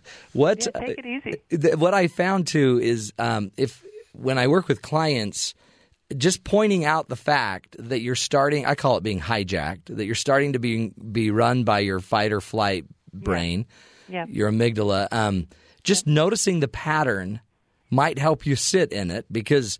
And then I also noticed that if I can get them to be listening in order to then be able to show the person that I'm hearing them, Yep, exactly. that actually Yeah. takes me out of my fight or flight brain and puts me into my higher brain. Yes, Just the right. act itself of me listening and knowing I'm going to have to show you I heard what you said. yeah, I'm going to have to actually speak and use that part of my brain. Yeah, Mhm. absolutely. And the other thing is, is that it's it's tr- it's an old, tried and true method, but but the uh, the physiologists tell us this that if you actually, if you relax the breath and you create more rhythm in the breath, and you make it smooth like you're sipping through a straw, literally your brain stops producing cortisol or the stress hormone almost immediately. Really? So as soon as you regulate the breath, boom, all of a sudden those hormones stop being dripped into your system. And once they're in there, my understanding is it takes almost 20 minutes Yeah. for those to go out of your system. Right? In fact, I've even They're heard if they draw your blood, you could have elevated levels of adrenaline for 24 hours after an yeah. event. Yeah, that's right. That's right. So so physiology turns out to be a big important part of communication skills is learning how to work with our physiology. Who'd have thunk it? I just me. I thought the whole problem was my wife. well, there is the, yeah, it's no, it's my husband. It's your husband. Oh, is it your husband? Okay. Yeah. We got to get them He's together. the real problem. That's right. It's a, uh, it, but that's the, I guess that's the next problem, right? Is the minute I think the problem is outside of me, Mhm. that messes me up too. Yeah, that's right. That's right. Because the minute you think the problem's outside of you, you lose power to be able to solve the problem. Mm. What so do you? you keep it in your own sphere, or at least part of it in your own sphere, you have more power. Yeah, you don't want to give up that power, Mm-mm. but we do that all the time by blaming the other and reacting to the other. Yeah, precisely. We give our power away by not not saying, okay, what is there that I can do? How can I participate in in solving this problem? You know, it's what's amazing is the simple idea of, okay, let's go have a conversation, and when we're having it, focus on your breath. Mm-hmm. Like just that idea is that's that could be life changing. Has been for me. I was desperate. I mean, I learned these skills because I needed them. As I said, I just was born a hothead. Are, you- have you cooled down that head? Well, not really, but I could, I rea- I wouldn't say I've cooled it down so much, but it's just that I can cool it down and I Mm. recover really fast. That's that's I still have emotional that intelligence. That's good, Yeah, yeah, I practiced. and it's probably kept you married and employed. Yeah, and, and off the most wanted list. right, which I was headed for. the trifecta.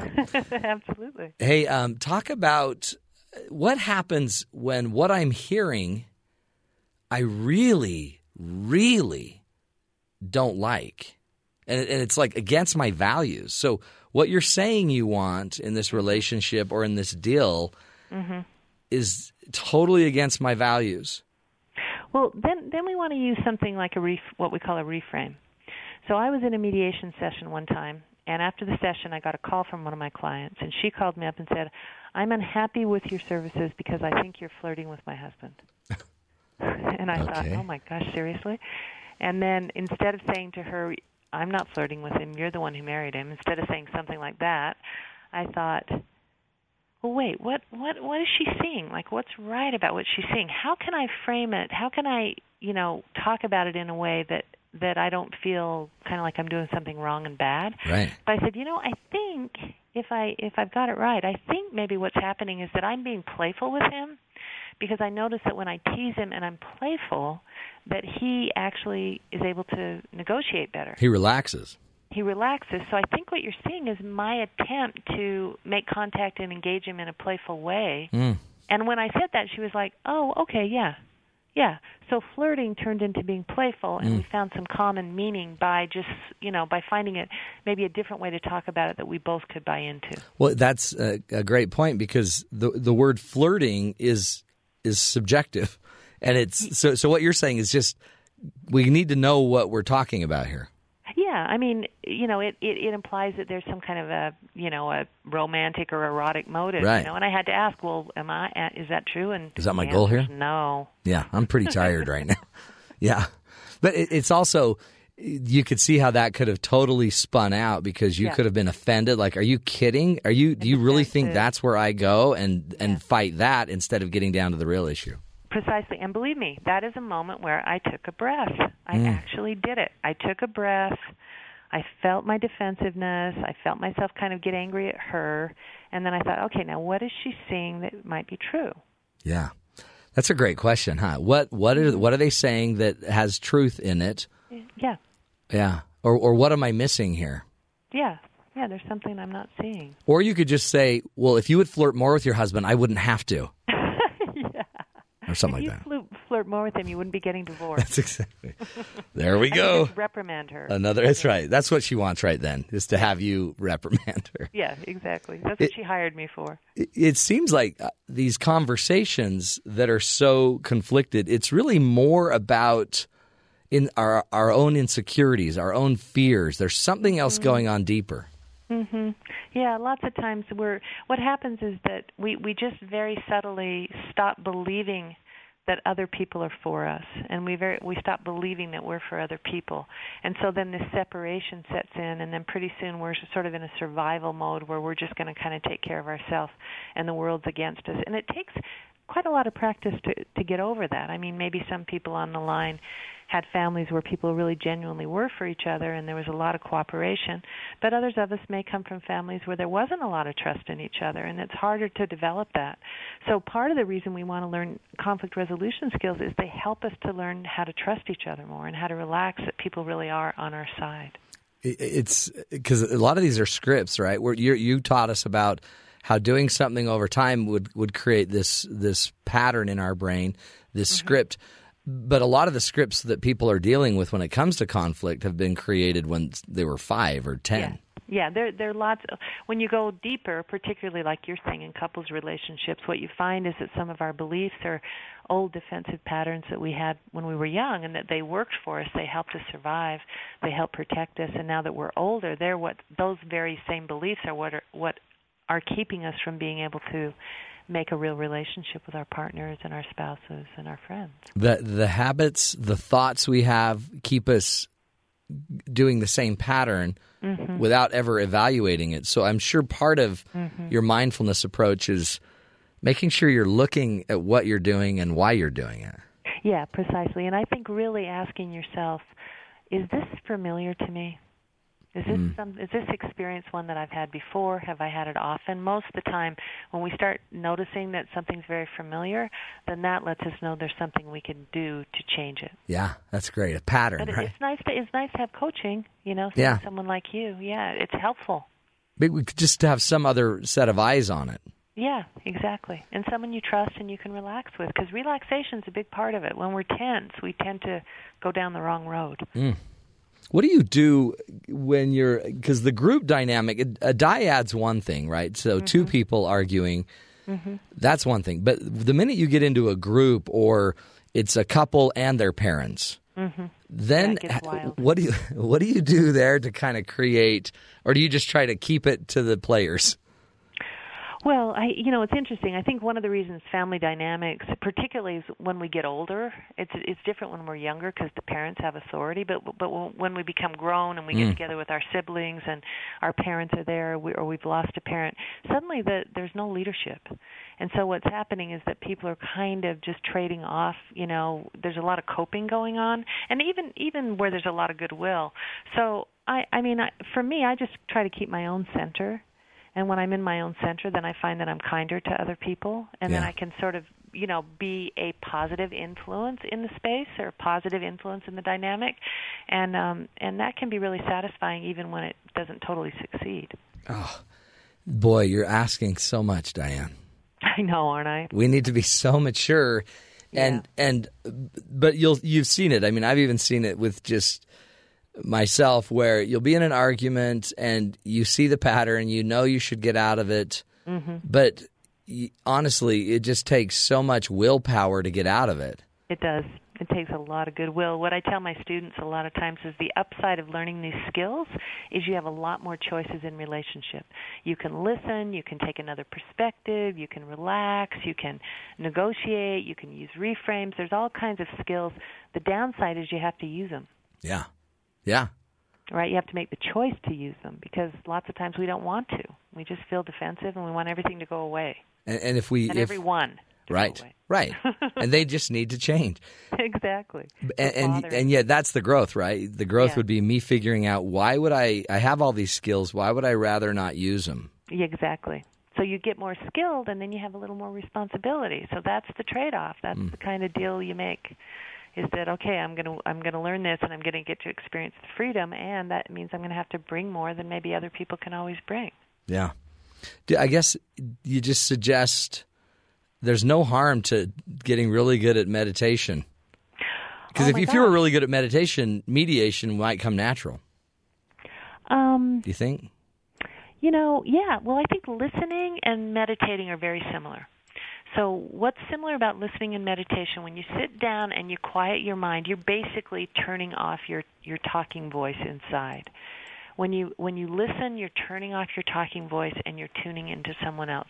When you're meditating, you're turning down that incessant kind of monkey mind and you're just learning how to be quiet. And then as you sink in a little more, we talked about, you know, noticing our breathing and as we notice our breathing then all of a sudden the adrenaline start stops running and we feel more relaxed and then pretty soon you know instead of thinking about the past and future we're right here in the moment.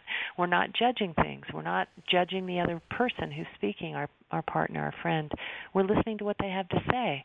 And so meditation and listening both involve quieting down turning that voice down and becoming present in the here and now. And what we find with people who do meditate and it's you know it's getting quite popular these days is that when you turn off your talking voice and you turn up what we call the experiencing network in the brain that the other thing that shoots up is our well-being indicators so it turns out that quietude actually helps people feel better Hmm. very important Yeah.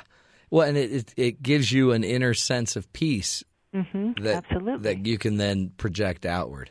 Yeah, that's right. It's like you create a little oasis for yourself um, where, you know, at any time during the day, whether you're in your car or whether you're in the tub or whether you're, you know, sitting at a traffic stop, you actually know how to relax your mind. And it really is a practice. It's like going to the gym.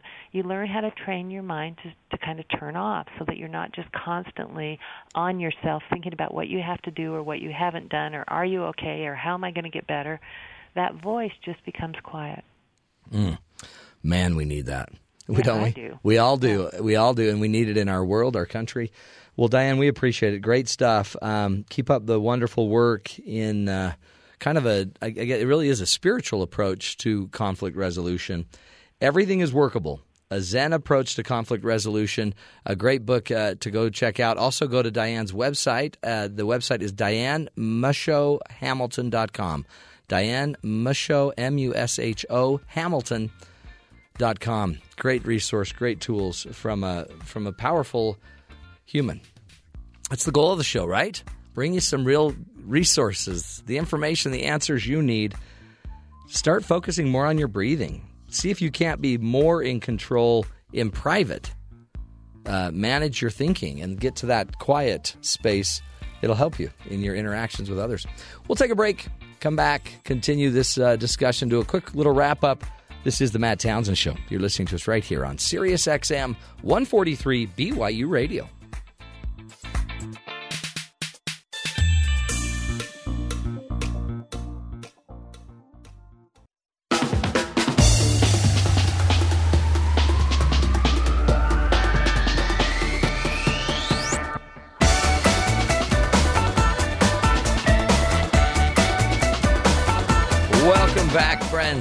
To the Matt Townsend Show. Oh, it's so fun to talk to someone like Diane. She just calms me down. And then we go to break, and Ben just lights me up.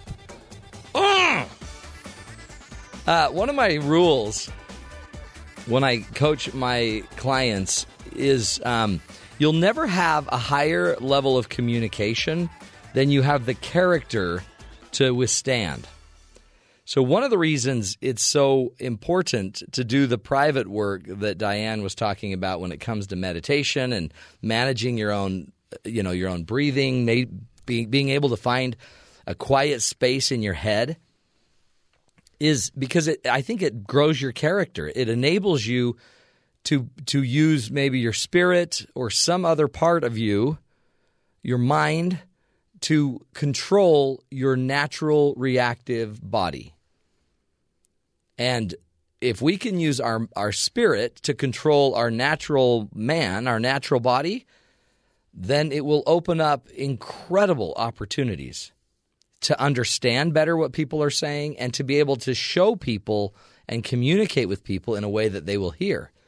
Remember, if I'm in my natural kind of fight or flight mind, your body's going to read that as a threat.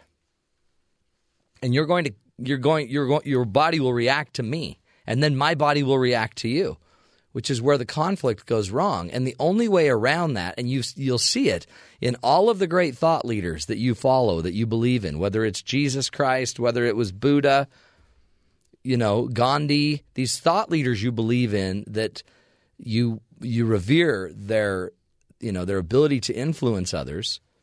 Those people had control privately. Stephen Covey called that the private victory precedes the public victory. So think that through. Are you in your life getting enough practice and skills in your private victory? Can you sit and meditate truly and turn off your head, your mind, your thinking? Because if you can do that, guess what? You're on to something. And you can then use that in your conflict, you can use that in your decision making. You can use it everywhere. Character must precede communication if you want it to be effective. You can't just keep making an argument. Well, I am who I am. That's just who I am. Isn't it amazing that Diane, the author of the book Everything is Workable, she said she had to do this to correct her own weaknesses. Right? Powerful stuff. Anyway, we all need it. It's not, uh, I'm not preaching to you. I need it as bad as anybody. Just ask Ben. Whatever. Don't ask Ben. Never mind. We got to hurry and go to break. We'll take a break, folks. We'll come back next hour. More tools, more ideas to help you create the life you want. This is the Matt Townsend Show.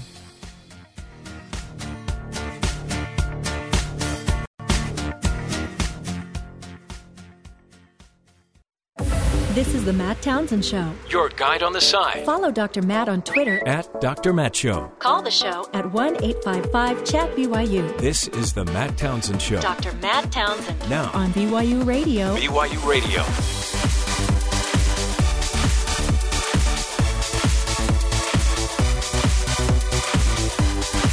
Good morning, everybody. Welcome to the Matt Townsend Show.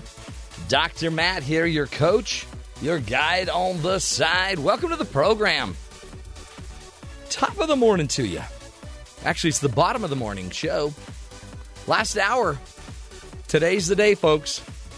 Today is the day. By the way, happy National Grouch Day. The day of being a grouch. That's usually here about mm, 5.30 in the morning. Yeah. Yeah. They have no Big grouches. idea. I don't know what's coming. Do not talk to me till at least 8 o'clock. Yeah, National Grouch Day. Yuck. That sounds like too much fun to me. There's the spokesperson for the Grouch Day, Oscar the Grouch. Oscar the Grouch, one of the best characters ever. Don't you think? Oh yeah. I mean, you really. Everybody's got a Grouch in the family, right? Oh, yeah. Are you the Grouch in your family? I have been lately. yes, I have been. How did you know that? I'm just guessing. Just Could you guessing. tell? 'Cause Because I my- knew it wasn't your wife, so No. yeah, I was just guessing. She's never a grouch. Yeah. It's kind of, it's always me. My kids look at me like, get some sleep. Please. You're a grouch. So take a hike. Oscar's got a lot of great one liners. I'm sure Ben will be playing them all through the morning. Oh, I love trash. That brings back such good memories. I liked him a lot. He's the one, he's the only one I related to. You- Not Cookie Monster. Nah, yeah, I did. Just the eating. But Just the eating part. yeah, he, yeah, he was cute. Mm-hmm. I wanted to be hugged by Cookie Monster, Yeah. right? Yeah, oh goody. A whole afternoon of nice, nice. Holy cow. How many of these do you have, Ben? Oh. You're you're starting to ignite my grouch. So take a hike. Oh boy. Igniting the Grouch from within. First you need to go deep inside yourself and find the inner grouch. Then you need to light it on fire. Hey, um, here is a crazy story. Holy cow. What will they think of next, Kathy? This reminded me of you for some reason. Uh oh. Um, the lodging website Airbnb announced a contest to win a spooky Halloween stay with six million deceased roomies in the catacombs of Paris. Yeah, no, that's not me. Wouldn't you love to No. just. All you got to do is go to Airbnb's website. They offer free overnight accommodations for two. Well, I always wanted to go to Paris, but not there. Not not there. Before bedtime, a storyteller will help you uh, with a spellbound uh, dis- uh, discussion and fascinating tales from the catacombs, guaranteed to produce nightmares. No. Finally, enjoy Dawn with the Dead as you become the only living person ever to wake up in the Paris catacombs. Oh my. Does that even sound appealing to you? Not one bit. I'm not a Halloween fan anyway, so that just you know no. Now, aren't you? No. Do you do you, you don't like a good My least favorite holiday. Really? It is. You don't like the dark and Kaylee, arts. Kaylee Danes and I are now just best friends because she said the same thing today. Kim Kim Kim Kaylee. Danes? Kaylee. Kaylee? Yeah. We, who's Kaylee? We have a Kaylee on our show? No, she's your producer. You mean Karen? Kaylee. I think it's I think it's Cooley. Anyway, She's we'll, gonna shoot you we'll in just a figure out her name later. Oh. Uh, but check this out: the rules say that you should respect the catacombs Mm-hmm. as much as you would your own grave, and there are no pets allowed. But you can be assured that there will be a monster under your bed. Yuck. That sounds like too much fun to me. A great mix. So, are of- you? Do you dress up for Halloween? No, I I don't like Halloween. Yeah, I don't either. You know why? I've decided. Okay. Because for years I'm I'm the guy that goes walking with the kids. Yep. And I always take a tithe. so tithe. so I take ten percent of all of their food. Oh, that's so true. Don't you Yeah, think? That's where my kids absolutely. learned about yes, tithing. And, and That's not what Halloween's about. yes, it is. When the it parents go, they have to get some. Well, portion. hello. What do you think I'm out there for my own good? You're out there to scare people. Yeah, no. No. Except it can be scary. Yeah, my my thing with my kids is every almond joy that they get comes my way. That's the deal. You know what? H- Did you ever do this? Because I'm a bad parent. I would tell my kids, like, "Oh, you won't. That's got coconut in it.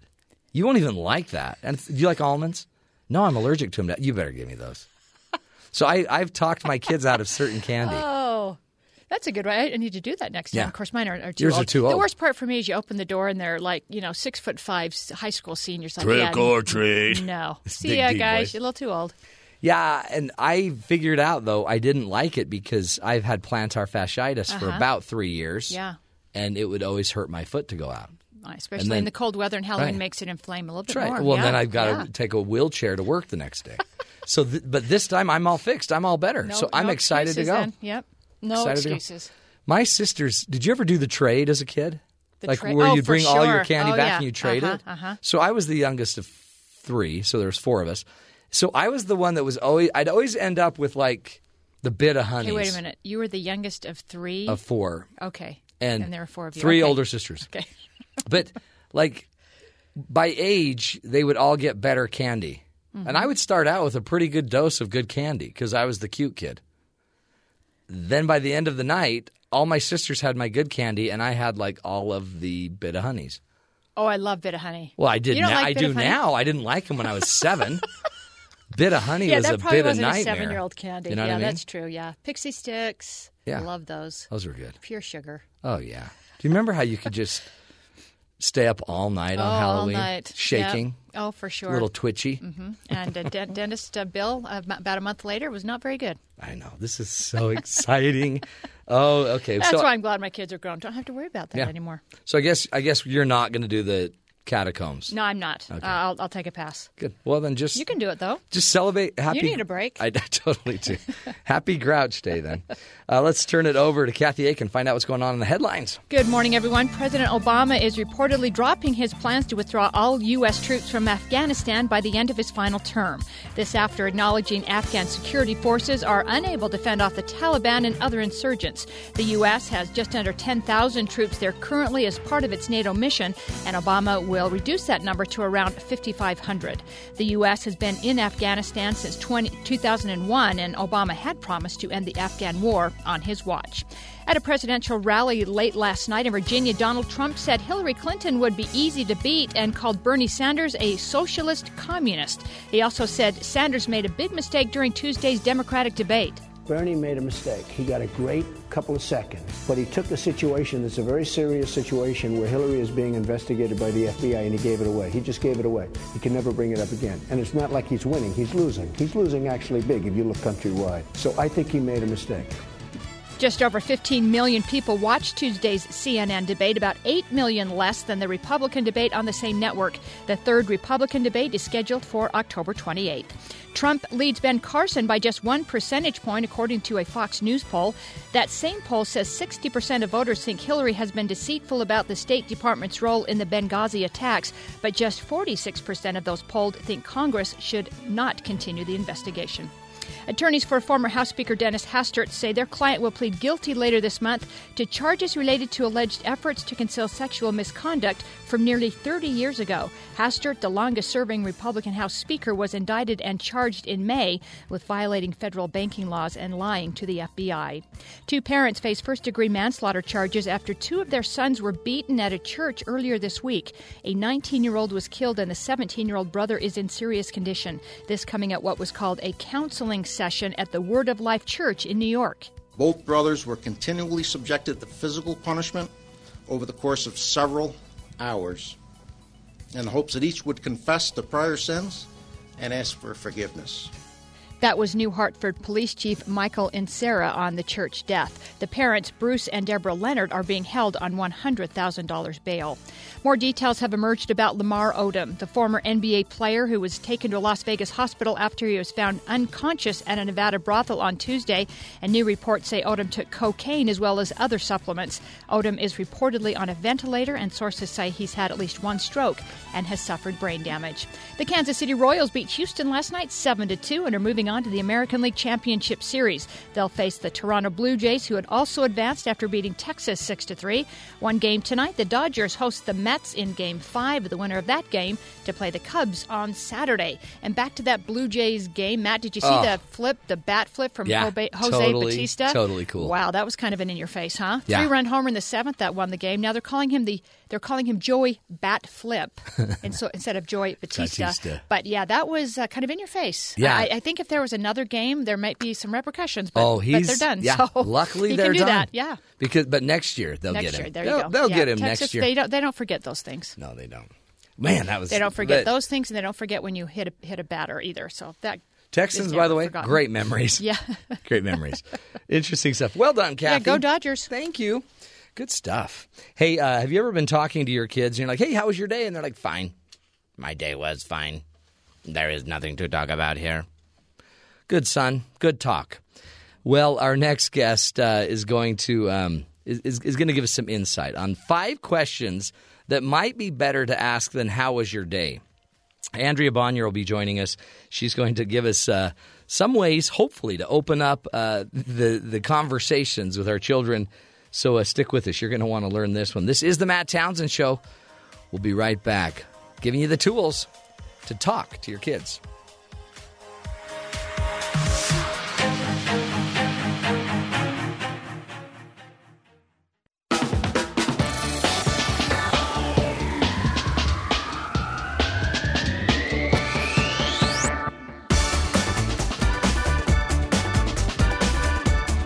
Welcome back, everybody, to the Matt Townsend Show. Fine and good.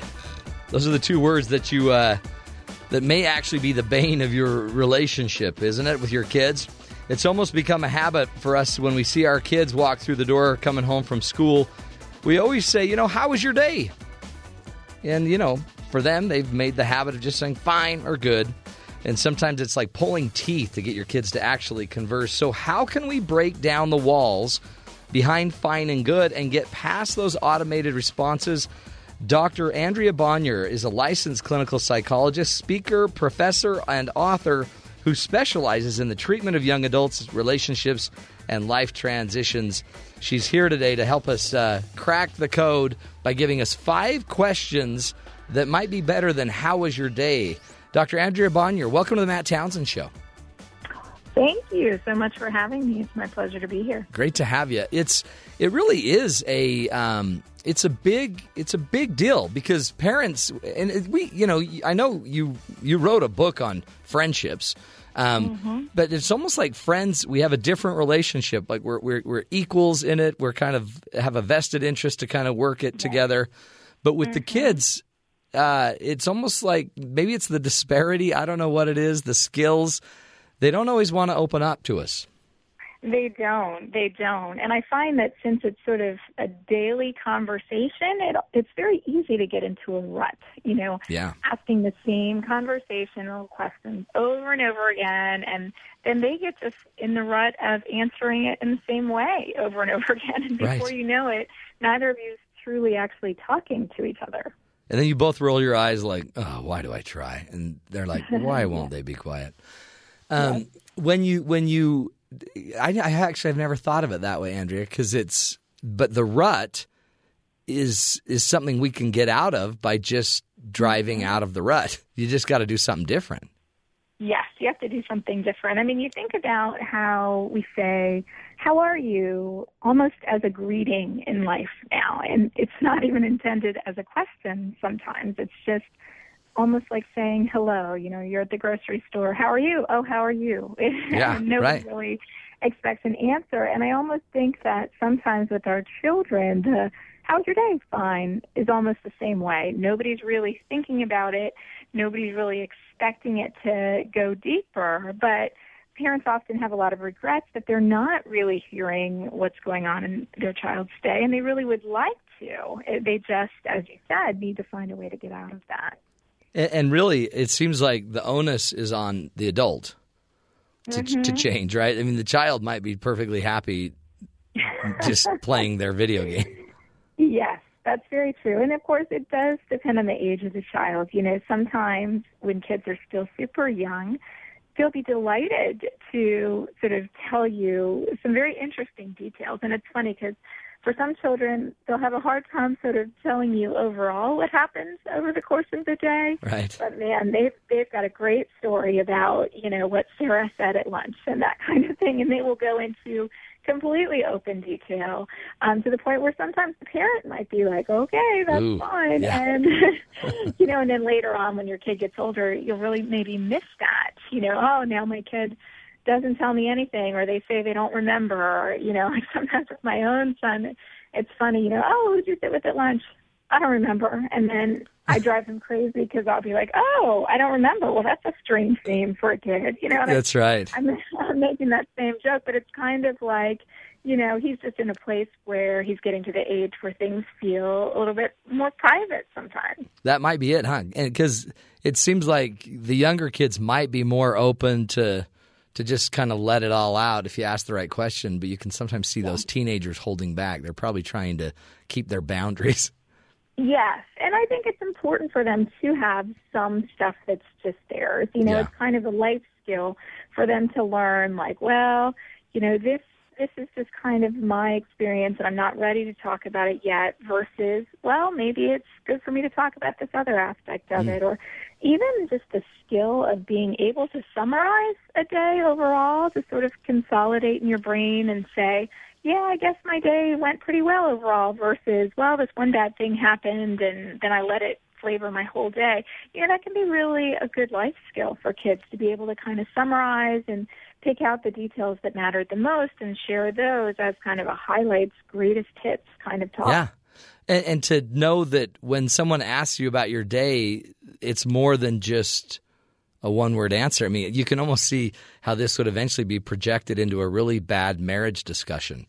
So, honey, how was your day? Fine. Yes. Is that all you've got? And here we go. Yes.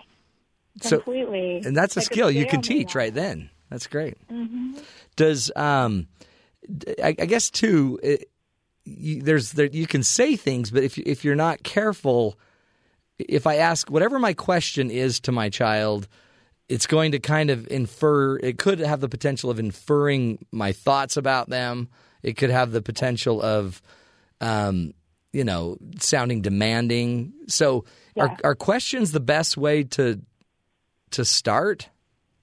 Yeah, it really does depend on the question. And I think, like you're getting at, very much your tone. Yeah. You know, sometimes as parents, we're sort of doing the leading question thing. So the first thing out of our mouth is, Did you remember to turn in your homework? Exactly. which which has a there's an inference there, right? Like, hey, I know you're not smart enough, but did you? Yes.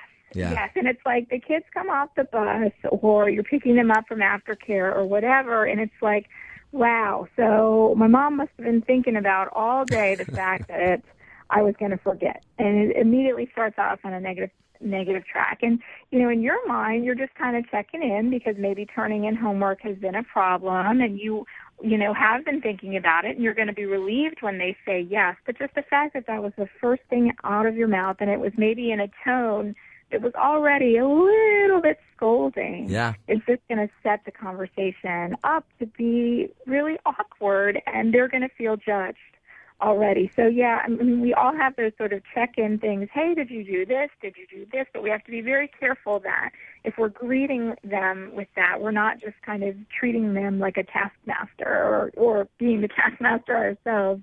I should say, and treating them, you know, like somebody who just has to do a bunch of chores off a checklist, and that that's all we're interested in. Yeah. See, that's uh, it's so true. How I how I talk to you today impacts how we will talk tomorrow, and so Yes. it, it does kind of set a precedence, doesn't it?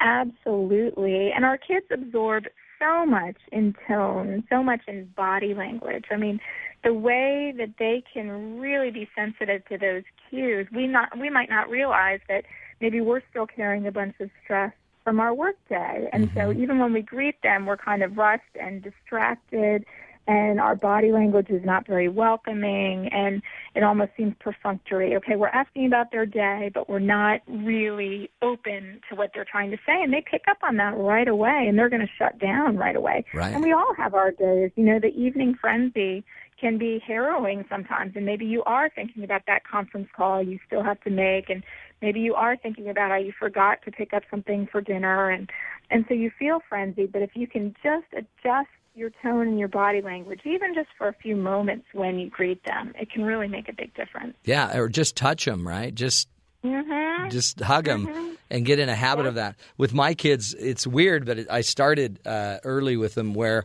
I always say instead of saying "How was your day," um, I, sometimes I still say that. How was your day? Fine, and then I say on a scale from one to ten, rate it. So all my kids know with anything they're doing, I'm going to ask them for a rating. that's great that's great because it's like you've developed a special language with them Yeah. and it works for them Yeah. and they expect it but it's going to bring about different answers you know fine is always the same answer and as parents know fine can mean horrible or it can mean fantastic Right. Exactly. um, but a rating scale is a really good idea because it almost makes it more of a game and they have to think about it a little bit and that's going to build in their mind, okay, I guess today was better than yesterday, but not as good as last Monday. And I think that's a wonderful way yeah. of getting them to And then what else is cool is I just then say, no matter what their answer is, I'm like, tell me, tell me more. So, Mhm. so they'll they'll give me an eight. Like, how was football practice? Eight. Uh, great. Oh, tell me more. What made it so great? And then I get I'll get two or three stories. Yes, the follow up is so important because no question is sort of the magic bullet if you're just going to ask it and then zone out and not follow up. Right. You know, ideally, what a question really does is open up a conversation, but you're still going to have to be attuned to that conversation. And like you said, really, it's picking up on cues from them and taking it and running with it. It's such great. Uh, it's, it really is. It's kind of an art, a skill set. Let's take a break. We're speaking with Dr. Andrea Bonner, Bonner, Bonior, and she's walking us through um, this the conversations, folks, that we have with our kids. When we come back, we're going to get to five questions that are better that we could ask to kind of spark it to get it going. Um, five questions that are better than "How was your day?" Um, just uh, learning from the experts today on how to open up a conversation and, and see if you can't get more. And really, the goal is to build the trust, build the relationships. We'll take a break. More with Dr. Andrea Bonior after the break.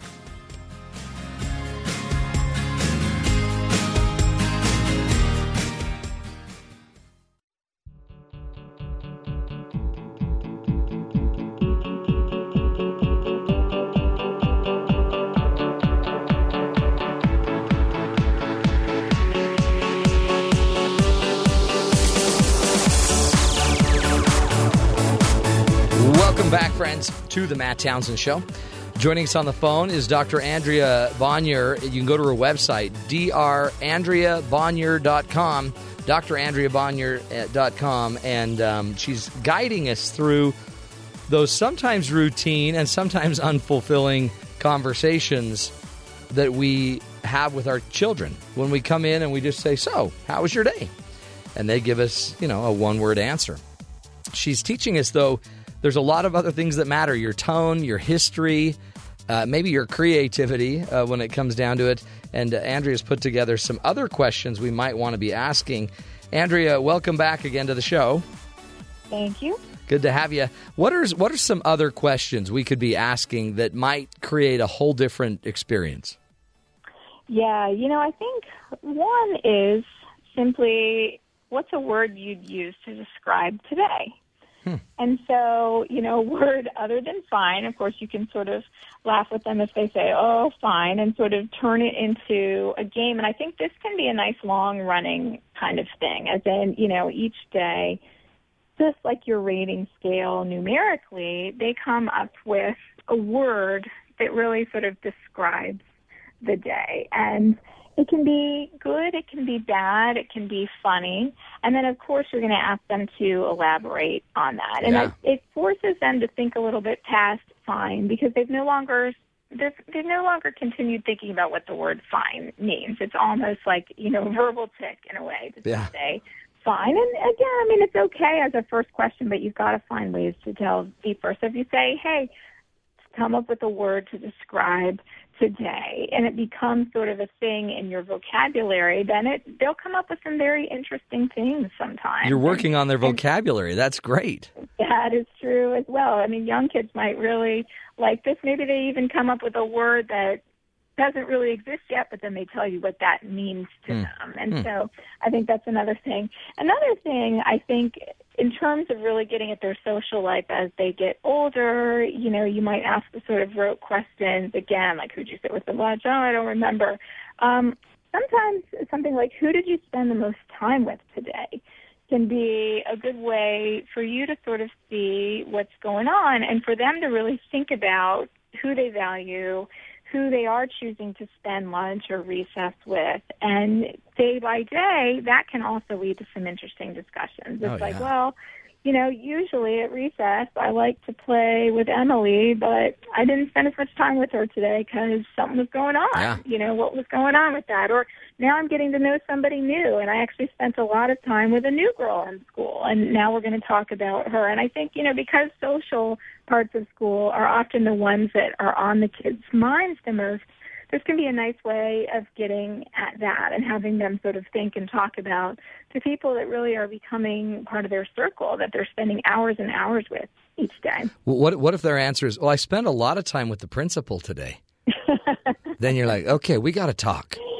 Exactly. That's good. But it really is Exactly. that such a it's kind of a backdoor way to sneak in what's going on. That's powerful. Yeah.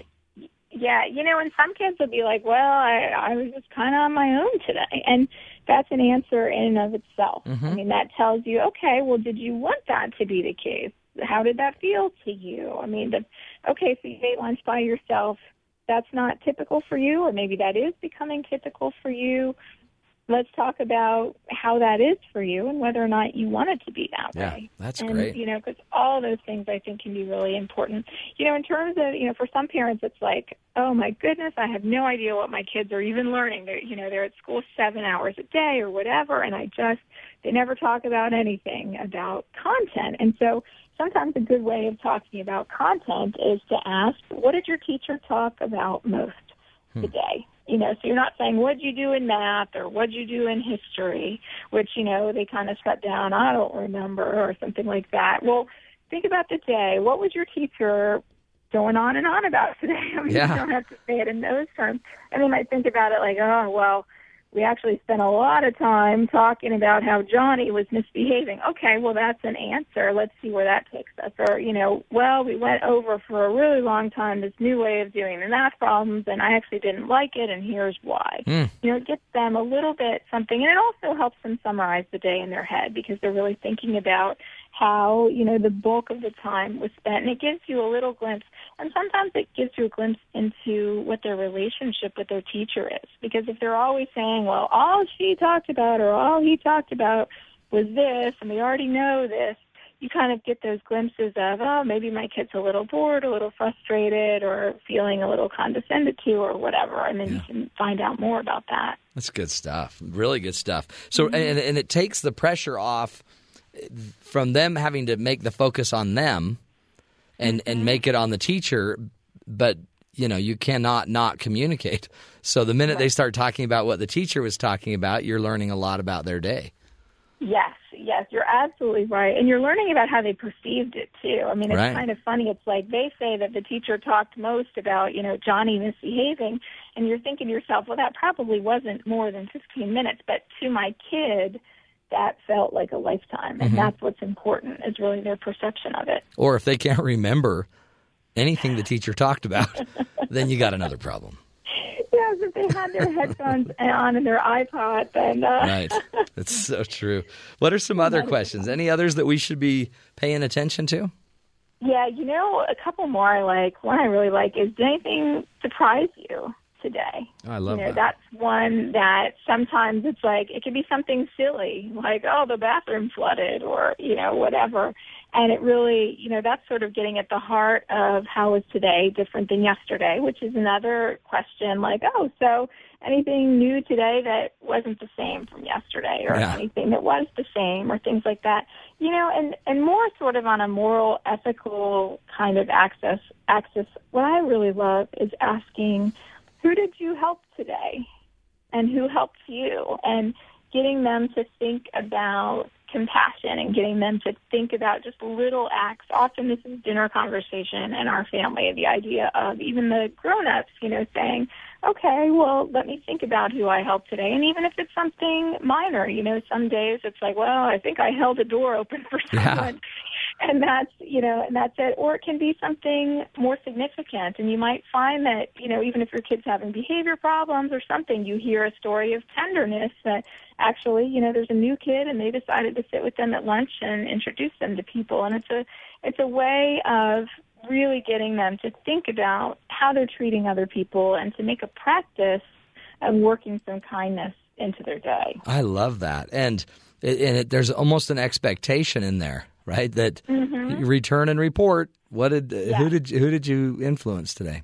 Yes, exactly. Especially if there's siblings, you know, maybe there's a little bit of rivalry there. Like, well, Mhm.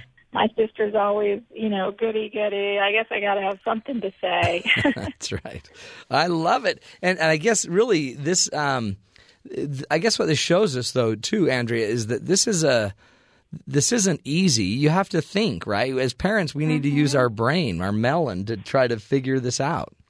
That's right. And to really see what works for your kids. You know, again, there's no one magic bullet. The idea is trying some different things and seeing what sticks and having some continuity. You know, like like with your sort of rating scale or some of these other kind of almost game like things, it becomes part of your family fabric. Like this is how we talk about our day and this is what we share with each other and you just have to figure out exactly what works best for your kid. It really, it really is I think it's a it's essential because that relationship with our child, we have to grow it some way. And if they're not naturally going to just open it up and grow it, then we need to intentionally, you know, build more trust and and and model it and coach it, and then even show them. I guess too, we can talk about our day and show them show them what it looks like. Mhm. Yeah, absolutely. And just be ready to listen. You know, don't don't start asking about their day until you're re- really ready Yeah. to actually listen. You're not staring at your phone and then they're saying, "Mom, you're not even listening to That's me." right. Yeah, and you're making dinner, and yeah, no wonder they might stop giving you information because you're not processing it. Mm-hmm. Good stuff. Well, w- we appreciate you um, and the work you do. Again, the website, drandreabonior.com, drandreabonior.com, and go check out her book, The Friendship Fix.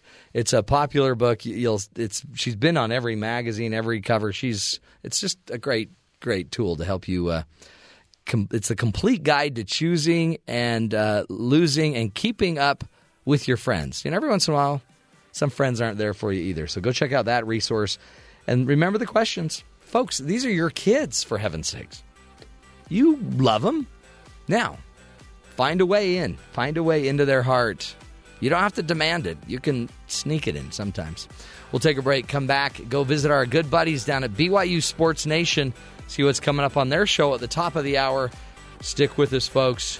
We're almost to the finish line. This is the Matt Townsend Show. We'll be right back.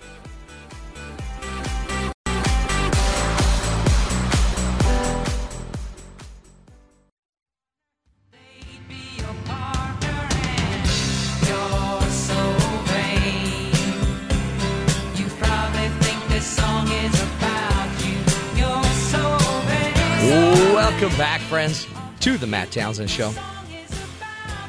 This song has nothing to do with our next guest. Our good buddies down at BYU Sports Nation, Spencer and Jarom. Hello, gentlemen. What's up? Spencer's on his way. Spencer's on his way. He's in uh, primping for the big show. Yeah, he's walking in literally right now. It's all good. How does he look?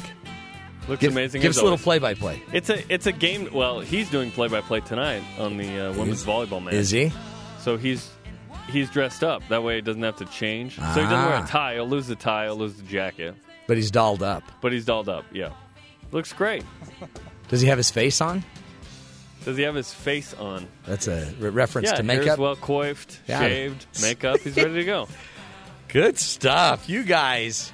You know, for a minute there, I thought this was like Kathie Lee's show because I was hearing all about how what he was wearing and how good he looks. You, You had to for pick it. Kathie Lee. I didn't. I don't know. I don't know another show. It's kind of an yeah. It's kind of an older reference. I know, but like, what's for another? What's a show? We were little. What's a show that talks about clothes and hair? Uh, You're talking to a bunch of dudes that do Yeah, sports. I man. know. I'm glad that I, This I'm is the having wrong to think au- hard about this. This is the wrong question. Hey, audience. hey, hey! Did Did you guys watch the Jays game last night? Yeah. Yes. Yeah. Okay, okay. So bat bat flip Canada's team. bat flip Tista. Yeah. What uh, What do you think of that? I think it's great. And then all the codgers that think that it's dumb should relax. He was It's just a ba-. You're excited. Why? Why in baseball can you not express yourself like all the other sports? In basketball, you dunk the ball, you beat your chest, you Right. look somewhere else, and you're excited. In football, you scream, you even yell at that guy. It's accepted behavior. But for some reason, you have to play baseball a certain way, and if you don't, you get beaned. It's funny. It's funny that you brought this up because literally, on the top of our show, I have the following written into our rundown: I haven't seen this. Unwritten rules in sports. Epic bat flip by Jose Bautista. Yeah. Why is that bad? It's not bad. He was amped. He was so excited. Well, we look look just at won the everything game. else. Okay, in football, stare downs. Yeah. totally fine. Right. Basketball, dunk on somebody, stare down. Uh-huh. Totally fine. Deflating footballs.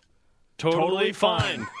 But if you can't you don't even you get can't suspended. stare down a pitcher and flip your bat after you hit a home run in Game Five of the deciding Huge. American League Divisional Series championship game. Oh yeah. yeah, it's silly. But people are making. Are, are they really happened in making a huge it's deal? weird. Uh, I didn't know they were making that big of a deal, but they are. Huh? There's a lot of stink about it. Also, what's with Toronto throwing things on the field? I thought all Yeah. Canadians were super nice. No. Oh no. You got to keep your eye on the not nice Canadians. because of this one incident. No, it's whatever. People, BYU fans have thrown stuff on the court. Whatever. No, I think that I think that slipped. It just slipped right out of their hands. Slipped for 15 minutes. Yeah, twenty thousand fans. It just kept slipping. Very slippery. Hey, um, did you see the earlier in the inning where the catcher threw, or earlier in the game where the catcher threw the ball and it hit the bat? Yes. And a score run. What do you think of that? That was sim- that was more confusing and upsetting than the bat flip. Well, that's why things started to hit the field, but it's in the rule books. Yeah. Well, so that was an error. What was that? An error? I don't think it's ruled as an error. I think it's just ruled as the ball tried to go back to the pitcher and it hit a batter unintentionally who was not trying to like step in front of the Yeah, he wasn't on purpose. swinging at it right. It just was a weird play. Oh, that was crazy. Yeah, Russell Martin, the catcher last night, said I have- Canadian. I have great timing, don't I? For Oh. he's like I've I've only seen that happen once, and he's like, and it happens to me in that situation in this game. He's Right. like, I have great timing. Well, even the umpires yips. were a little confused. So that, I mean, that's a no brainer. But that was a crazy game. The umpire was confused at first. He Yeah. initially signaled him to go back to third base. I know. It's like that. That's why. But I guess that probably amped everybody, right? That got a bunch of people ticked, and then Yep. th- they had to calm down the fans. Isn't that what? Isn't that what caused kind of the the almost brawl? Was you know a little lip talk uh, while Well, I mean, it was all of it. Yeah. After that, it was just building, and then the bat flip, and then Edwin Encarnacion is trying to calm down the crowd, and Texas's pitcher mistakes it as he's trying to incite the crowd Right, to right. continue to like be raucous and crazy and throw stuff on the field. And he's like, "No, I'm telling him to calm down." And then that's when the bench is cleared. Oh, geez. So I, I, I- I assume if there was a game six, let's say, then Bat, Bat Fliptista would probably have a head injury. Certainly. Thankfully, there's not a game six, and it's only a five game series. It'll be next year. That's the thing. Grudges last all off season, over careers in some cases. Oh man, can you imagine spending all summer waiting to get beaned? It's just part of the deal. You know what It you're getting in for. But it's okay if you win this if you win the World Series. So now the Jays have to win the World Series to make this all worth it. Oh no, it was worth it just for last night. That you just enjoy game. the moment when Is that this- yeah. happens, and then you go from there. Like, did the Cubs win the World Series because they sure acted like it? No, but it means more. That's right. Because, as Sports Pickle said, they've had this 110 year rebuilding plan, and it's still coming. It's coming to fruition now. And they killed a third of the goat curse. Just no, a third. Not until Not until they get to the World un- Series. I know, I know, Now- but now they, they, they killed the first. They, they, it's the beginning of the goat a killing. lamb. I don't know what, where we're going with this. Yeah. They uh, prepared him. What, what if? Yeah, nice. What if? What if the Cubs get to the World Series but lose? Are they cool? Like, is it Yeah. Everything cool again? No, I don't you, think you got to so, right? win it. I think you they gotta need win it. win. Yeah, you got to win it, and then you have to have a big goat dinner. Would the Red Sox doing what they did in 2004 against the Yankees? Would if they had not won the World Series, would it have been cool? Would it have Well, been if, kosher? if the Cubs had done it in the same fashion as that, maybe the conversation is different. Down three games to nothing, it's like the last inning. See, that Against was your arch rival. as dramatic a comeback as you can have. Yeah, the that was Cubs just beautiful. won a uh, series, a five game series against right? their arch rival. Yeah, um, Mm. which that yeah we we won't remember that series with the Cardinals like the Red Sox. Certainly not. Not the same context. Hey, I didn't- later if the Cu- if the Cubs can uh, you know get to the World Series and win. Now we're talking. It's it's over. Um, I didn't tell you guys this, but happy National Grouch Day. Jarom, Like this is a holiday for Oscar you. the Grouch. Mhm. So take a hike. Yep. Nice. Yeah, it's it's it's National Grouch Day. I just wanted to just thank you guys. What if what if Oscar's been misportrayed this whole time and he was actually just had a you know weird upbringing and everyone gave him a hard No, time? you know what? Uh, no, I Do found we out. know the, do we know the backstory? Is there a wiki yeah, page on this? yeah, he's lactose intolerant. That's he's the not. issue? He's not a grouch. He's just. He's got a wheat issue and lactose intolerant. Wheat. Yeah, oh goody. A whole afternoon of nice, nice. Yeah. That's why he's green. He's really not green. He's really more of a gray color, but his his intolerance for for milk is killing the man, and he's been drinking gallons of it. Yeah. It makes him. It makes him a grouch. Okay. What's uh? I'd What's be grouchy too if I can have ice cream and cereal and stuff. Oh, man, yeah. that sounds really good. My sister's grouchy because of that. Is she? No, she's actually not. Should we do a little shout out? Hey, um, what what's on your show today, boys? Sports content mostly. Okay, good, Um, good. You're keeping We're it- gonna play meet that quarterback. Since Cool. Tanner Mangum's hurt, you never know. He'll be playing. quarterback. Yeah, he's he's planning on playing. Um, but if not, you know, if there's some issue or whatever, we're gonna play meet that quarterback. We'll introduce you to the three quarterbacks behind him. Wow. As well as talk to a couple quarterbacks. John Beck, Blaine Fowler on the show, plus women's volleyball ranked number thirteen, Cozy Burnett, starting opposite, will be on the show. By the way, I, f- I saw him on campus the other day, and Who, four, who Taylor Magnum? uh huh, and four four co-eds were carrying him. As they should be. I mean, they're like protecting that leg. You want him to play on Friday? yeah, for sure. You go to extreme measures.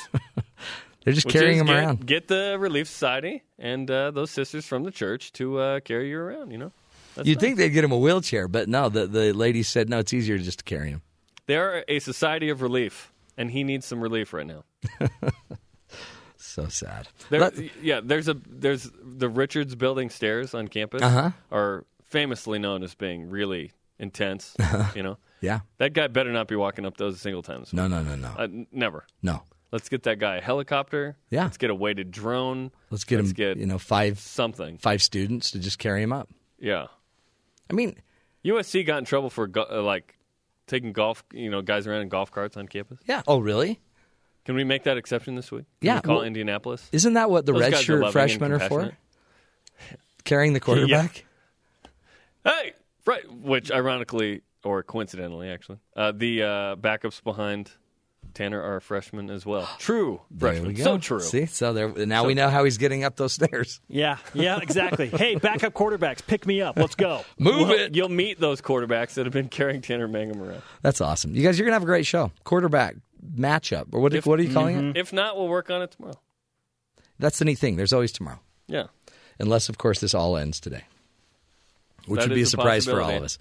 Well, guys, have a great show. Knock it out of the park, and then flip the bat. See how it goes. You know I will. I know you already have. That's my quarterback. Good luck, gents. Be Thank good. you. Have a great one. Bye. Bye bye. Good stuff. Good stuff. Here's the deal. As you know on the show, we always like to bring you the news. And uh, one of the stories we got to get to is just this crazy surprise. You've heard about the migrants that are moving out of Syria and into Europe, right? Well, the, the craziest thing apparently, three of them had a pretty gnarly surprise. They jumped they jumped into the back of a truck that was already occupied by a polar bear. The polar bear, called Nissan, was in the back of a vehicle, eh, by the way, in a cage, but outside of the French port of Calais. Uh, when the group of migrants broke open the back door and the three of them jumped in, and they found the bear in there. Be very, very quiet. Shh, be very, very quiet. Elmer Fudd. And uh, this bear had just come from Moscow Zoo. It was on its way to the UK uh, from and through Frankfurt, Germany, I guess. And anyway, uh, nobody died. Everything's good. But the migrants were inside the truck for about 10 minutes before the French police came in and removed them. Can you imagine sitting in there like, oh, Larry, you chose the wrong truck? There's some bear like gnawing on your ankle. Uh, we got to get out of here, Victor. Anyway, crazy story. Uh, but luckily they lived. And here's our hero story. As you know, we always like to end the show with a hero story. You may have heard out of Bloomfield, North Bloomfield, Ohio, there was a baby missing named Rain. And um, our hero of the day is Victor Sutton. He's the man who found baby Rain Peterson. And this is a guy, love his story. He doesn't want to be called a hero. He says, I'm just a guy who found her. So hundreds of people were out looking for this baby that was missing.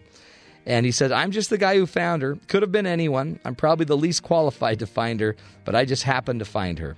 The 51 year old father of two had joined hundreds of volunteers in the search to find the missing two year old Trumbull County girl for two days. I knew if I had her, he said, nothing could happen to that kid because I would protect her. He went out because he wanted to protect this girl. For four hours into the search on Sunday, around 6:30 p.m., Sutton said he saw a patch of purple in the tall grass, which was, uh, by the way, the color of the outfit Rain had uh, been wearing. She was so beautiful. She said when she lifted her head, she was obviously tired. She had been there for a while. She was fatigued. She was sad. She was desperate for somebody. But as far as her condition goes, it's hard to say. I thought she was beautiful. That's all I could really say on her condition. Sutton said he focused on search on pl- his search on places where the baby could be found, would be found, because uh, he had this driving force of hope. He thought if I was wrong, all I've lost is time. If I was right, you have a chance to save her life. And he did save her life. In an emotional 911 call, Sutton can be heard telling the dispatcher simply, I found the baby Rain, and she's alive. The call came nearly 48 hours after the child was missing and about a half a mile from the great grandparents' home where she went missing on Friday night at 7:30 p.m. Anyway, the baby was taken to the hospital in Warren and has been treated for dehydration and scratches, but uh, she's expected to make a full recovery. Cool stuff, folks. Another hero. They're out there. You are one of them. Just a volunteer, willing to help another person. So Let's do it again today. All of us. Let's go looking out for those that are in need. Let's be willing to offer ourselves, our hearts. And until tomorrow, uh, take care of the ones you love and uh, maybe volunteer to go look for one that's lost. Until tomorrow, folks, make it a great one. We'll talk again tomorrow.